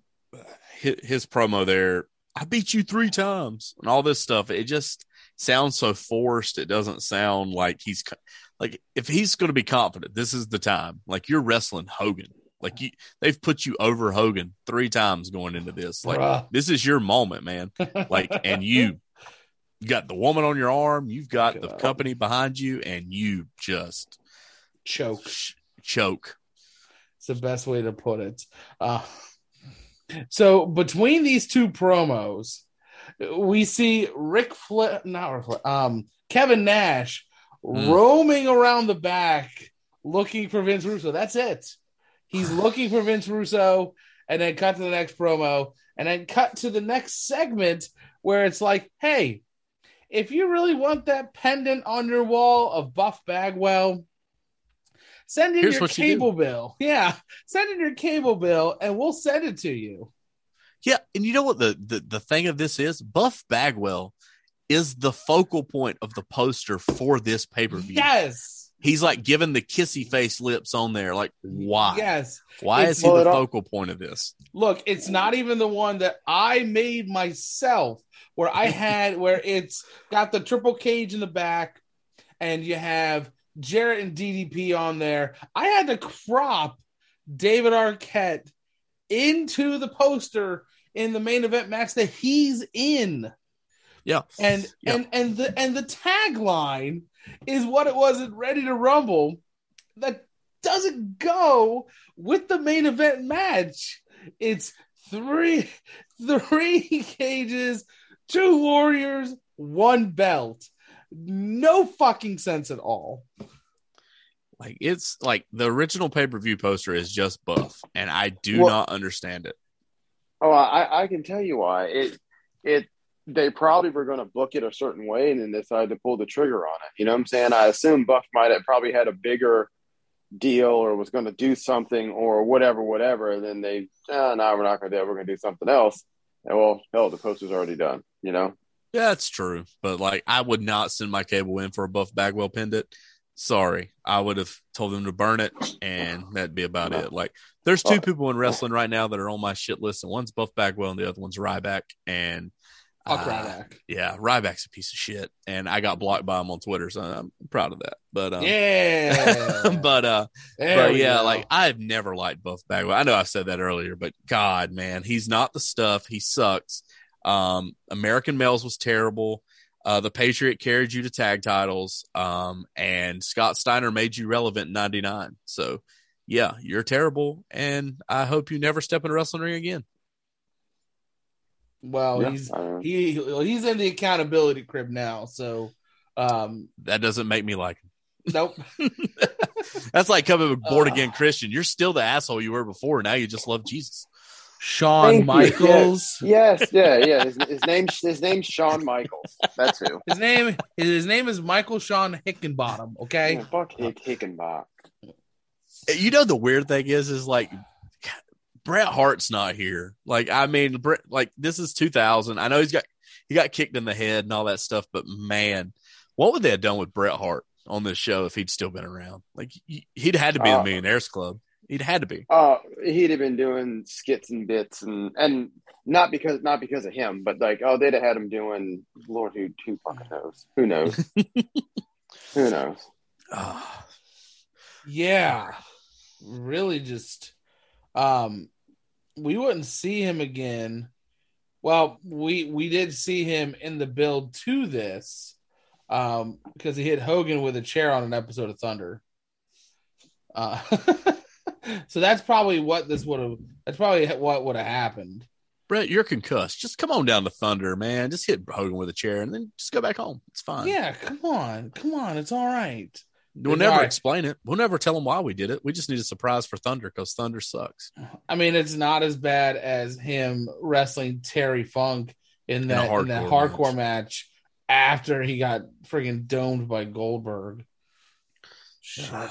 Stupid asshole. Uh, well, this match happened between Billy Kidman and Hulk Hogan with the special guest referee of Eric Bischoff. Um, I didn't hate this. It's but it's just like, hey, so we have Hulk Hogan. we got to do something with it. Yeah, Yeah, we're gonna- it's- we're F gonna- U N we're- B, man. F U N B. Yeah. Fun, fun, bu, Fun B. fun, fun, fun. Be And then Horace is out here. fuck, fuck Horace Hogan too. He's part of the man. He's an associate in the Millionaires Club. He's not in it. Ah, just Not in it. associates. Hey, you know we we got a lot of associates around here. Where the hell's the filthy animals at? Like they're not even on this show either. Oh Didn't God, even think about that. Right, Jesus. But Uh, I'll let y'all take this one first because uh, I, I just want to hear everyone's opinion of Hogan in a hardcore match, essentially.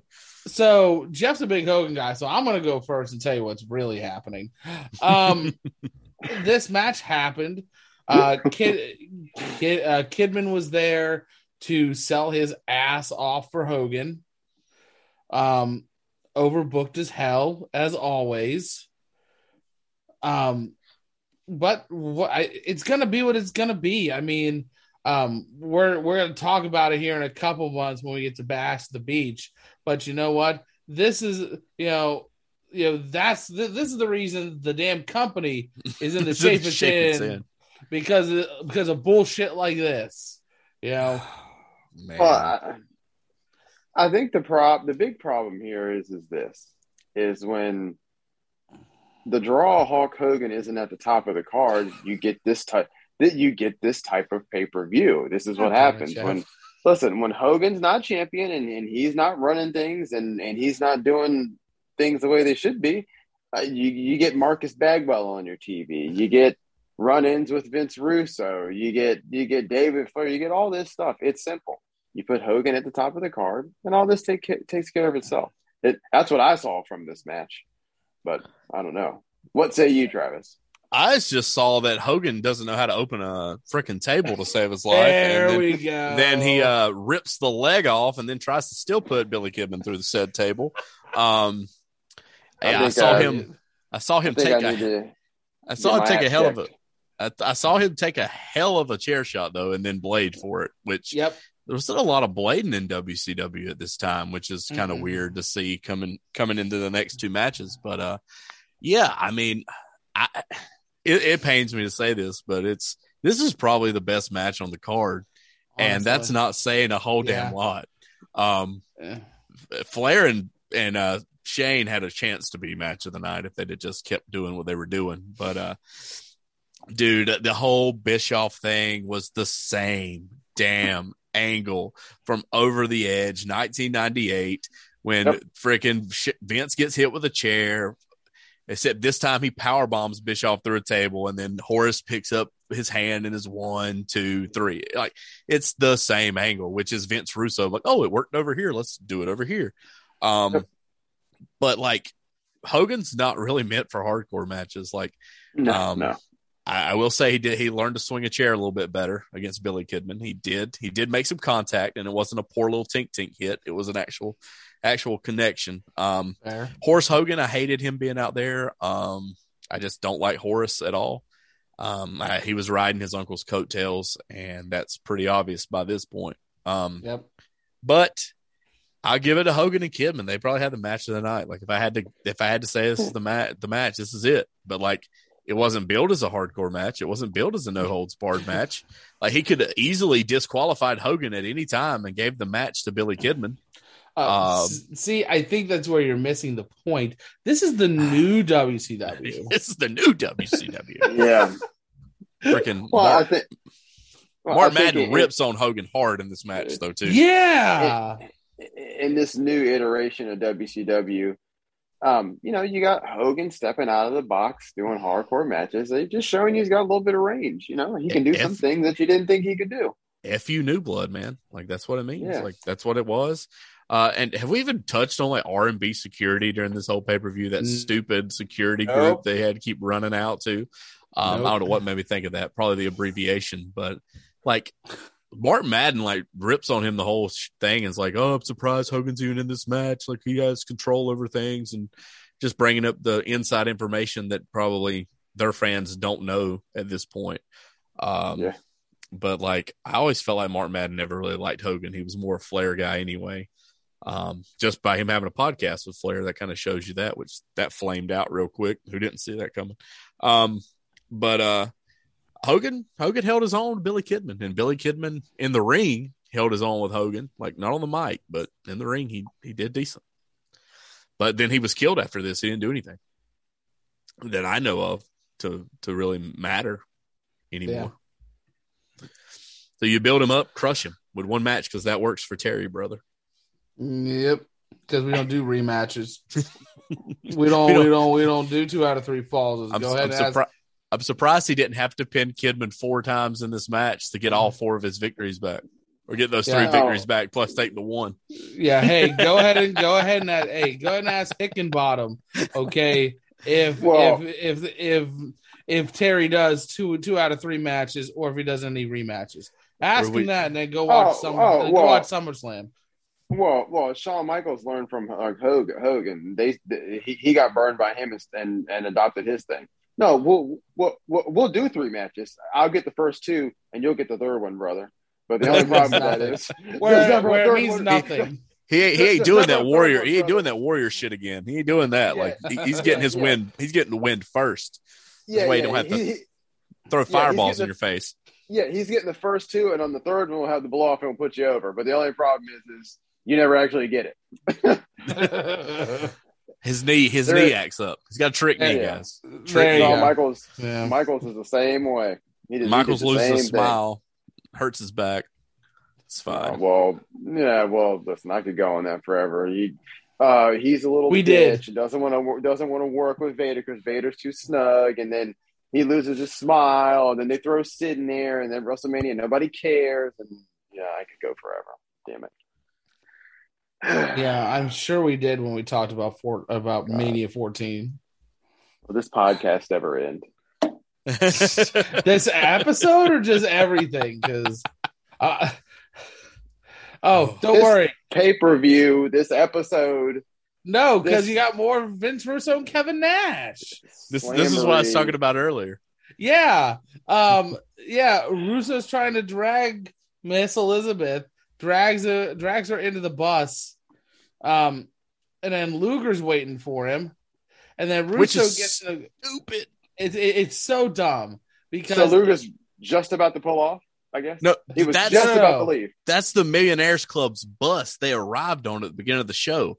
So why does Vince Russo even run to that bus? He has a freaking Cadillac sitting there waiting for him. He runs by that to just get. Why wouldn't Luger just meet him and pull Miss Elizabeth away? Like, why does he got to run to the bus? Like, and then Yeah, he runs back, he's gets in the car, and then Nash is standing there drinking a beer because he's fucking cool. because he's cool. He's, Uh, he's because cool, this man. is the twentieth time on the show. and then he's going to get him tomorrow on Nitro. That's the way you get him to come in. This Mm. is why it feels like a Nitro to me because most pay per views Be- be- don't have this many backstage segments in it unless they're setting up for a damn cage match or something. Like it just did Because not. it Which they are setting up for a cage match, but it's still crazy. Cage match is shit. Um, so we get uh we get the chosen one um with with an interview before this match. Um he's got a few words. Okay. Um, and it's essentially any combination of chosen one, slap ass, and slap nuts. Slappy. Um, it's yeah, it's it's the same Jarrett promo we've heard over the years. Does not matter. Main event time. Um, your WCW World Heavyweight Champion David Arquette versus Jarrett versus DDP, and David Arquette's in this match. And again, just WCW logic. Um, David Arquette's trying to relinquish the title, and he can't. no, they, they force him into the match. They force him into this match It- because it's, I mean, because it's pro wrestling logic, I guess. But common sense is, hey, I don't want to do this. Here, here you go. I'm gonna go. I mean, that's that that's logic in a illogical situation. Like they literally force him into this match, which to me makes no sense with what they have going on with him trying to say he's not worthy of a champion. Like then they keep him in the ring, but then they're like, "Oh, he's so scared. He's so scared." But like he won't get out of the ring. He won't stay away from the title. Like he he. he I mean, I know DDP tells him to climb up and go and all this stuff, but like, why use Yeah. him? Why, why, why, why would you just not tell him to stand in the corner of the cage and stay out of the way? And like, it makes no sense whatsoever in the grand scheme of it all. Yeah, And, like, I don't even think if this movie hadn't came out, they would have never had this match. And that's probably what happened. not. They were like, "Oh, the movie's coming out this month. Let's let's use the cage for Slamboree," because that's probably what happened. Then yeah. it tanked. so you're you're looking at this cage now and the bottom floor now that they call the ground level we'll get to all these um it has a bunch of ladders that you're going to use to climb to the next level which is dubbed hardcore hell okay yeah. um you got chairs tables um a kitchen sinks in there if you haven't seen enough of this, the rest of the night, by the way. Yeah. Um, and then on your top level is the guitar room, has a bunch of guitars attached to the walls. Um, and then on top of that is is the is the world title. So not only do you have to climb up through the top two, well, the top one, you have to climb these other two to get to this. I'm watching this and I'm thinking to myself, this is incredibly unsafe. Yeah, that's that's back exactly what I was about to say. Like, why not just have the title in the guitar room?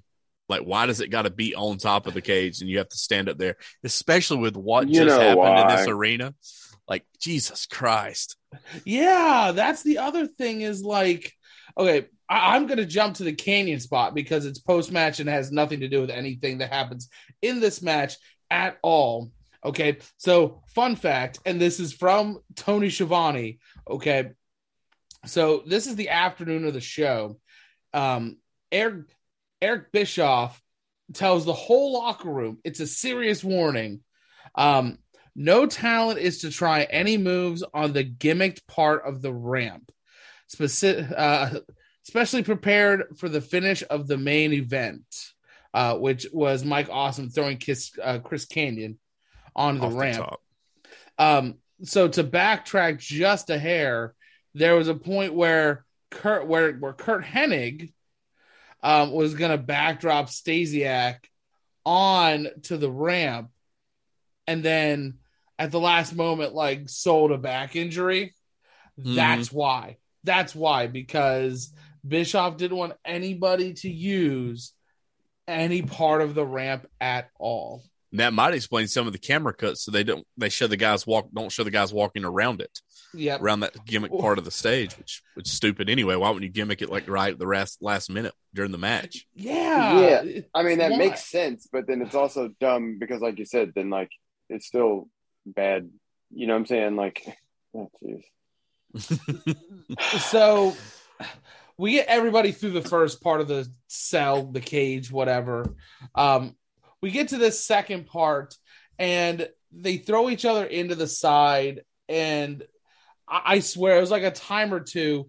I was on the edge of my seat because I'm thinking to myself, not oh my gosh, this is really like a good match. Oh, They're somebody's inches away from falling onto other people.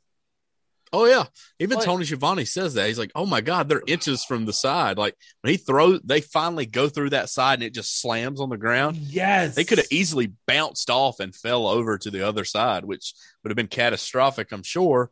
But like, I mean, they're they're both bloody in this match, which I guess is a cage match. You got to do that, but like, I mean, it just it's not good. Like that whole bottom section No. of them fight, fighting and throwing each other into the cage. Like he throws And- Jarrett and into then- the cage once, and Jarrett's bleeding immediately.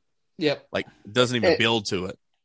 Yeah, and then you got Arquette on the bottom, and he's looking like he's looking like he can't see. He's looking up like he's looking into the sun. It just it's just bad. It's just terrible. And then DDP He's, sends clap, him to the he's top. clapping Yeah. like he's cheerleading.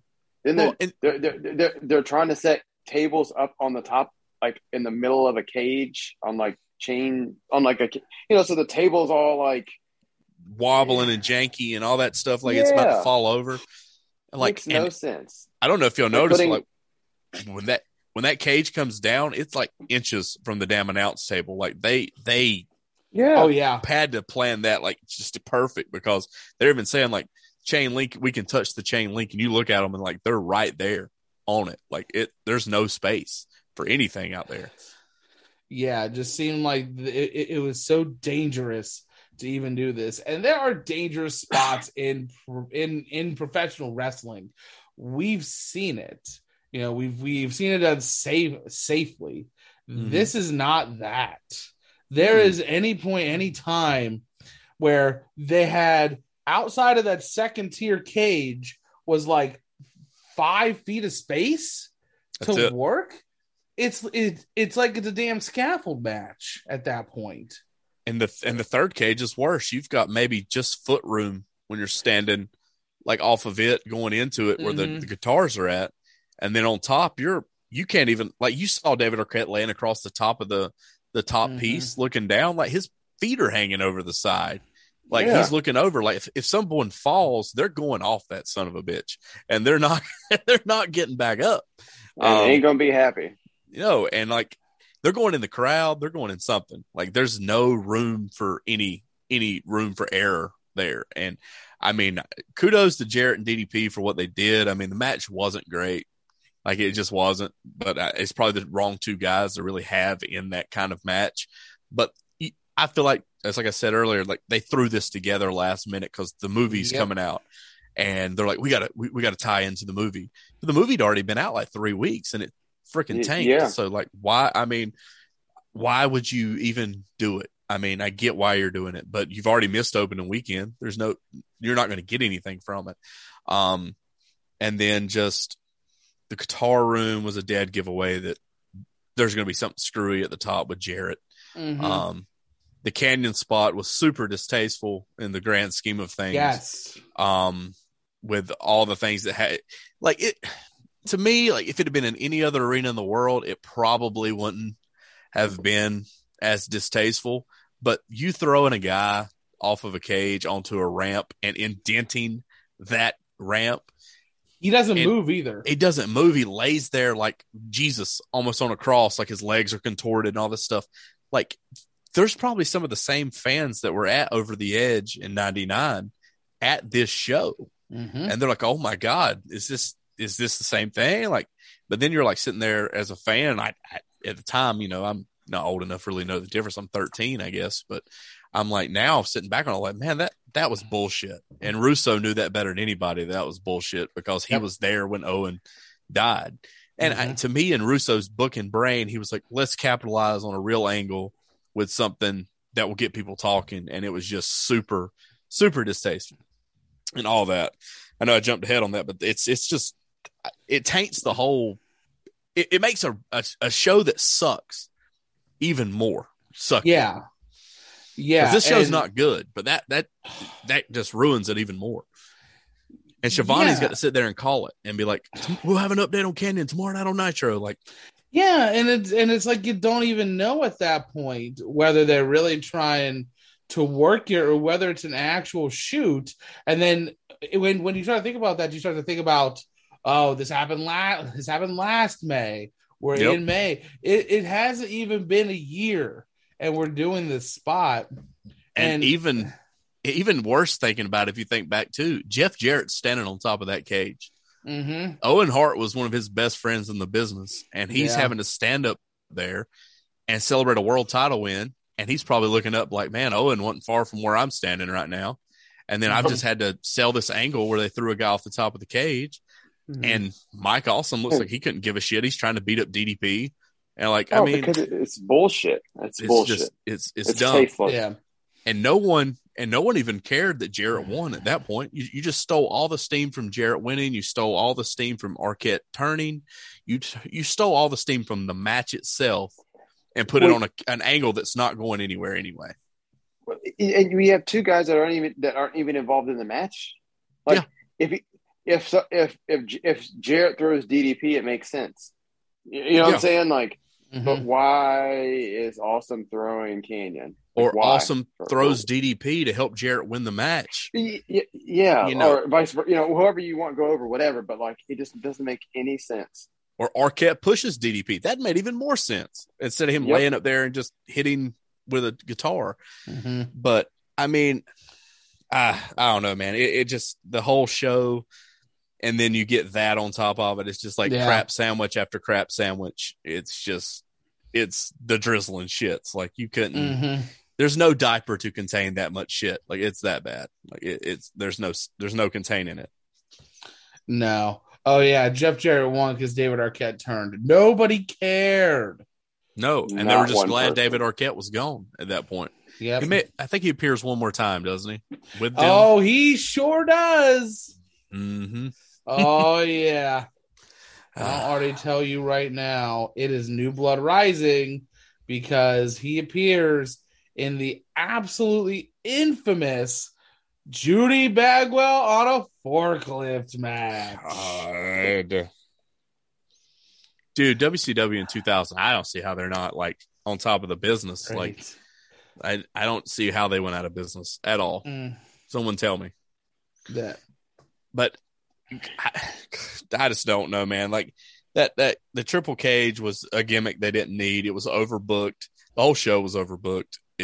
It, was just, I don't know the way to say it. It's just shit. Like, like we, we Mhm. do redeemed or ruined on wrestling ruined and this is a huge ruined i told the guys before i recorded this today the worst pay per view, anything we've watched on our show is uncensored 1995, and this is either worse or right there at it. Like it's Yes. it, this this slamboree is a freaking abomination for wrestling pay per view. It's The card bad. sucks. It's it's like a thunder, a, a thunder with an extra hour is the, be- the best way to say it. Like, it's not good. I think this is the worst wrestling show I've watched in ten years. I think this Oh, is it. Ooh, I really do. Mm. I'm gonna have you beat on that one because I've seen I'd Heroes rather- of Wrestling a couple of times now. Okay, I'd rather watch that than this. Why? I, would rather watch that. I would rather watch. I was just about to say that. I'd rather watch Heroes of Wrestling than this. No, no, okay. I'm gonna I'm gonna challenge you to that because um, I've seen it in every match. Now, I guess if you look at it with the grand scheme of things, and you're comparing the two side side by side, there there is you know this fact that WCW is you know the number two the number two wrestling promotion in America, and you have names that are capable of all all of these great matches. And then you look at something like Heroes of Wrestling, and you have these guys that are over the hill, shouldn't be wrestling, just there off of their namesake and just the spectacle of who they used to be. But, And then- but you, you you know that going into it. Mm. This is Yeah. this is being billed as you know, or the, like you said to, to at the top of the show. Hey, before you even watch this pay per view, buy our buy our next one. Yes. Uh, And here, here's okay. the other here's the other thing about this show, and it it's just amazing to me that like they they build this, you know, and tie it into Ready to Rumble. Like that whole ending and that whole match taints the fucking movie too. Because if like the movie is anything like that match, people aren't going to want to watch that movie. Like, I mean, if you're billing that as anything, and David Arquette's tied to it, you you just turned off all the wrestling fans. You turn them off with Yeah, that spot. like- you turn them off with him being anything in that match for real. Like it just it. I don't know, man. I would rather watch uh, Heroes of Wrestling because those guys are out there just trying to make a paycheck. This is a Funny. company thinking they're putting out a quality product. They think they're putting on a good show, and that show is dog shit. It's terrible. Mhm. And Vince Russo wants to sit there and say, "Oh well, I, I booked for ratings. I popped ratings." Like you killed Oh, the company by your hot shot freaking booking, and you're no caring about your wrestlers. Like I mean, I mean Vince McMahon let Mick Foley went off that cage one time, and he never let that happen again, except when he mm-hmm. went through it at No Way Out 2000, and that was when the the cage the, it was gimmick, it was prepared for. Like Yep. he would have never done that after Owen Hart No. died like that, and not in No. that damn arena. And Vince Russo can sit there and say, "Well, I didn't, I didn't even realize, I didn't, I didn't think about it." That's horseshit. You were trying to book it Mm. as shock value because it's in the same arena where Owen Hart died. You Yep. can't tell Yep. me any different. Yep. Yep. And he, he's correct. he's trash as well. Like he he thinks he's some god to wrestling, but without Vince McMahon, and and it could be like Jeff said, Vince McMahon sent him an inside job to kill WCW, and he did a damn good job of killing it. Very. That's that's honest to God what I think. No, no, I I, I still don't think his booking is any good anyway. Because No. we- listen, we all love the Attitude Era, but that that's actually what killed wrestling. Well, the if- Attitude Era is, is actually what killed wrestling because it was Jerry Springer wrestling. You know that was the time back in those days, and that's what you got Jerry Springer type wrestling stuff. But And- yeah, I- I, I think he.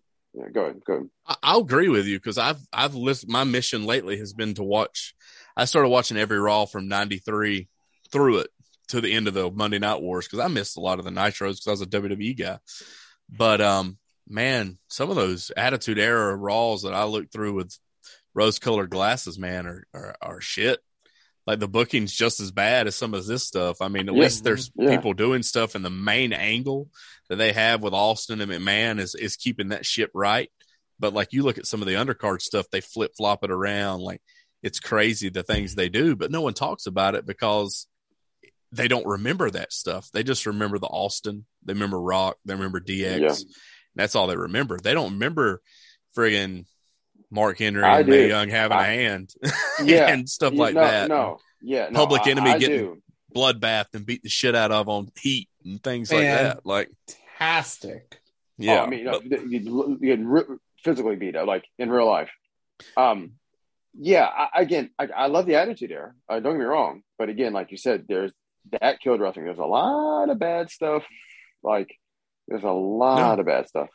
the hot shot and, and like just for shock value things that they did in that era re- really did hurt it. I mean, we talked about Shawn Stasiak as fucking meat, and like they thought that was a good gimmick with the Pretty Mean Sisters. I mean, like that was Yep. terrible. Like I mean, Yep. and then J- Jeff Jarrett's in good housekeeping matches and wrestling with Chyna, which he's doing what he's supposed to do. I mean, they were entertaining, but like, do Well, you they- think well- people well- thought that was a genuine match? No. Well, again, I mean, never, Stone Cold worked out, thank God. But again, you're talking Ringmaster and Chilly McFreeze. I mean, they Oh, tried yeah. to ruin him. They tried to cut his uh, vocals out before they he was even allowed to show them. I mean, and even some of the Undertaker stuff in '99. I don't know if you guys have watched any of that lately, but man, that that shit is horrible. He's like at Mhm. Vince McMahon's house trying to kidnap Stephanie McMahon and all this other stuff, and Well, well, well, and he then he Where to, Stephanie? yeah. And then he cruci- he kidnaps her and then crucifies her on a cross. then he hangs the Big Boss Man at WrestleMania 15. Like, I mean, and then Big Boss Man's back in three weeks with a scar around his neck that friggin' vanishes in two weeks. Like, mm-hmm. I mean, like Which the is- continuity was which- terrible. So good. which is great, but bad. yeah. Yeah, I, I mean, it's just like I get wrestling is subjective, but I don't think anyone anywhere in the world can sit here down and watch this show and tell you there's one redeeming quality about it, except maybe Ric Flair ripping Shane Douglas a new one in his promo. That was that was probably the highlight. None of the, and I gave Hogan and and Billy Kidman the match of the night, but man, it went great. you just No. you just you just picking the the shiniest turd out of the bunch, and that's pretty much it. Yeah, pretty much. Uh, well, the next show we're gonna watch, I, I I think is pretty on par, other than maybe one. We're looking at Judgment Day 2004 on our next retro review.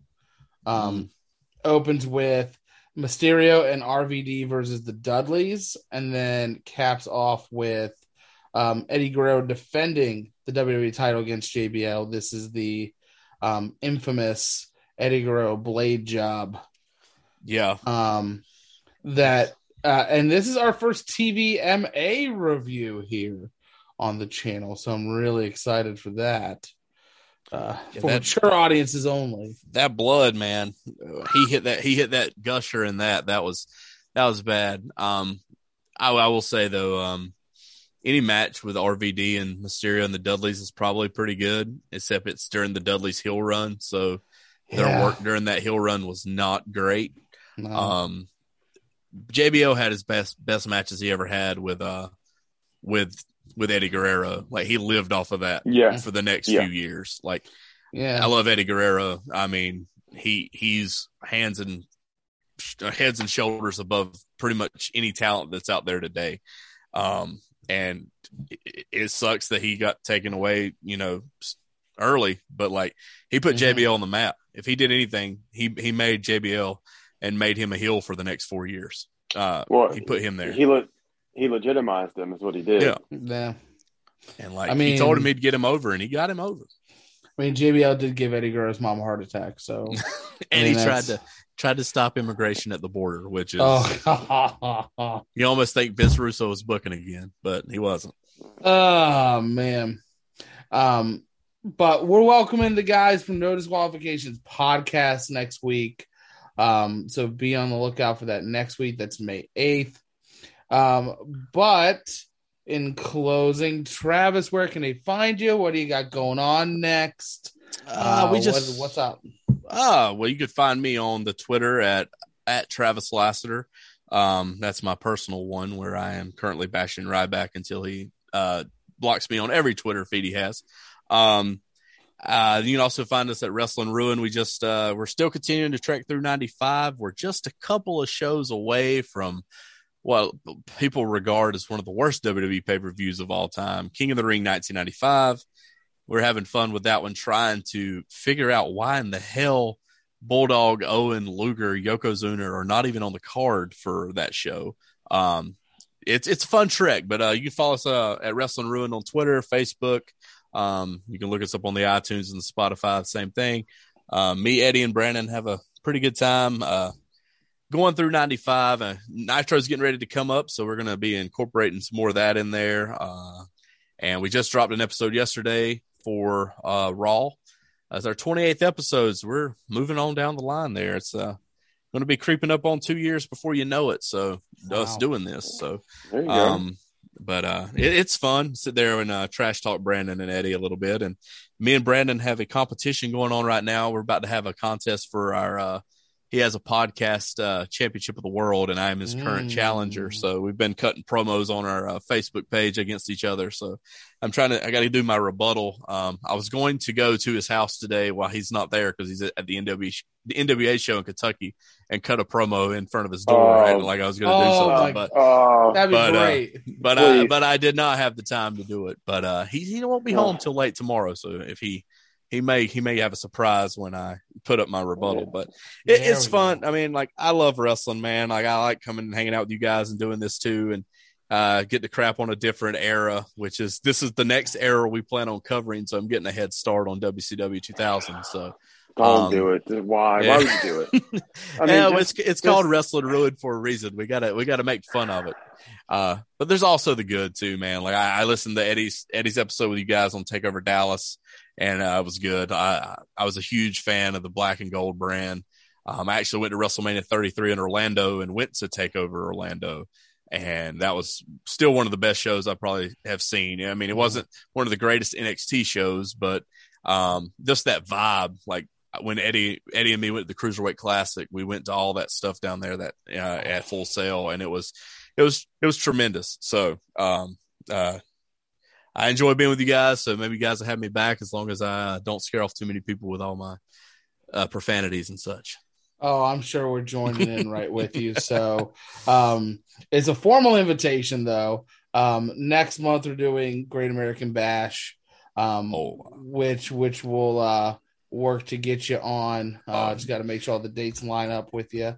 Any, any old WCW stuff, uh, yeah, I'm I'm down for. Like, Look, I- we it's, we're a, it's a nice refresher course in the craptitude of uh 2000.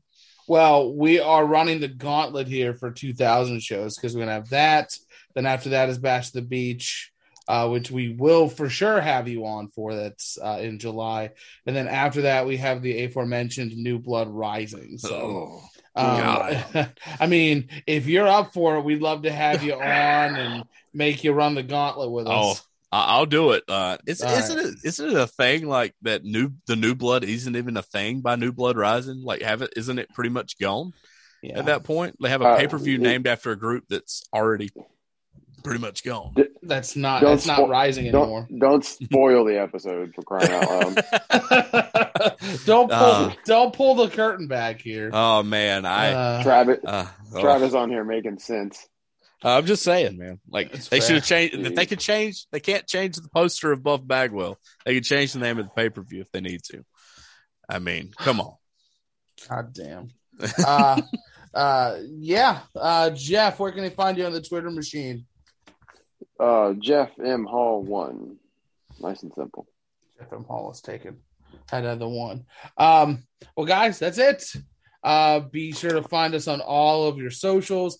That's WP Pod One. Head on over to our Teespring page. We are still running our 25% off deal through the end of the month. Use WP ads as your promo code to do that.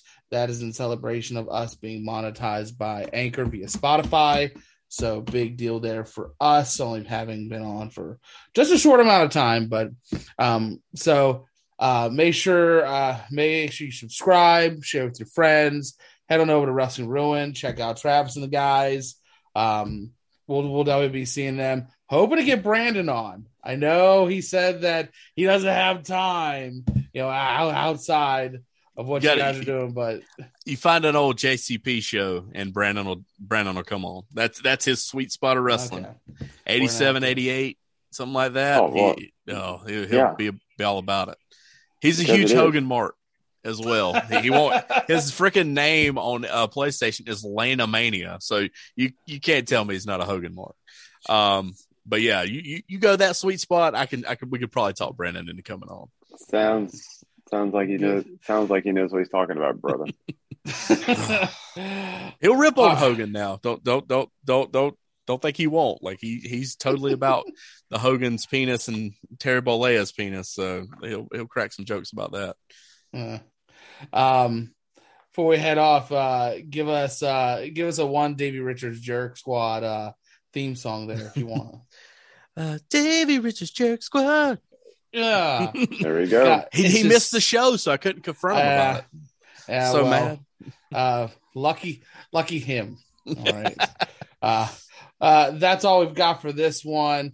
Uh, Travis, Jeff, and myself, thank you so much for listening, and we'll catch you on the next retro review.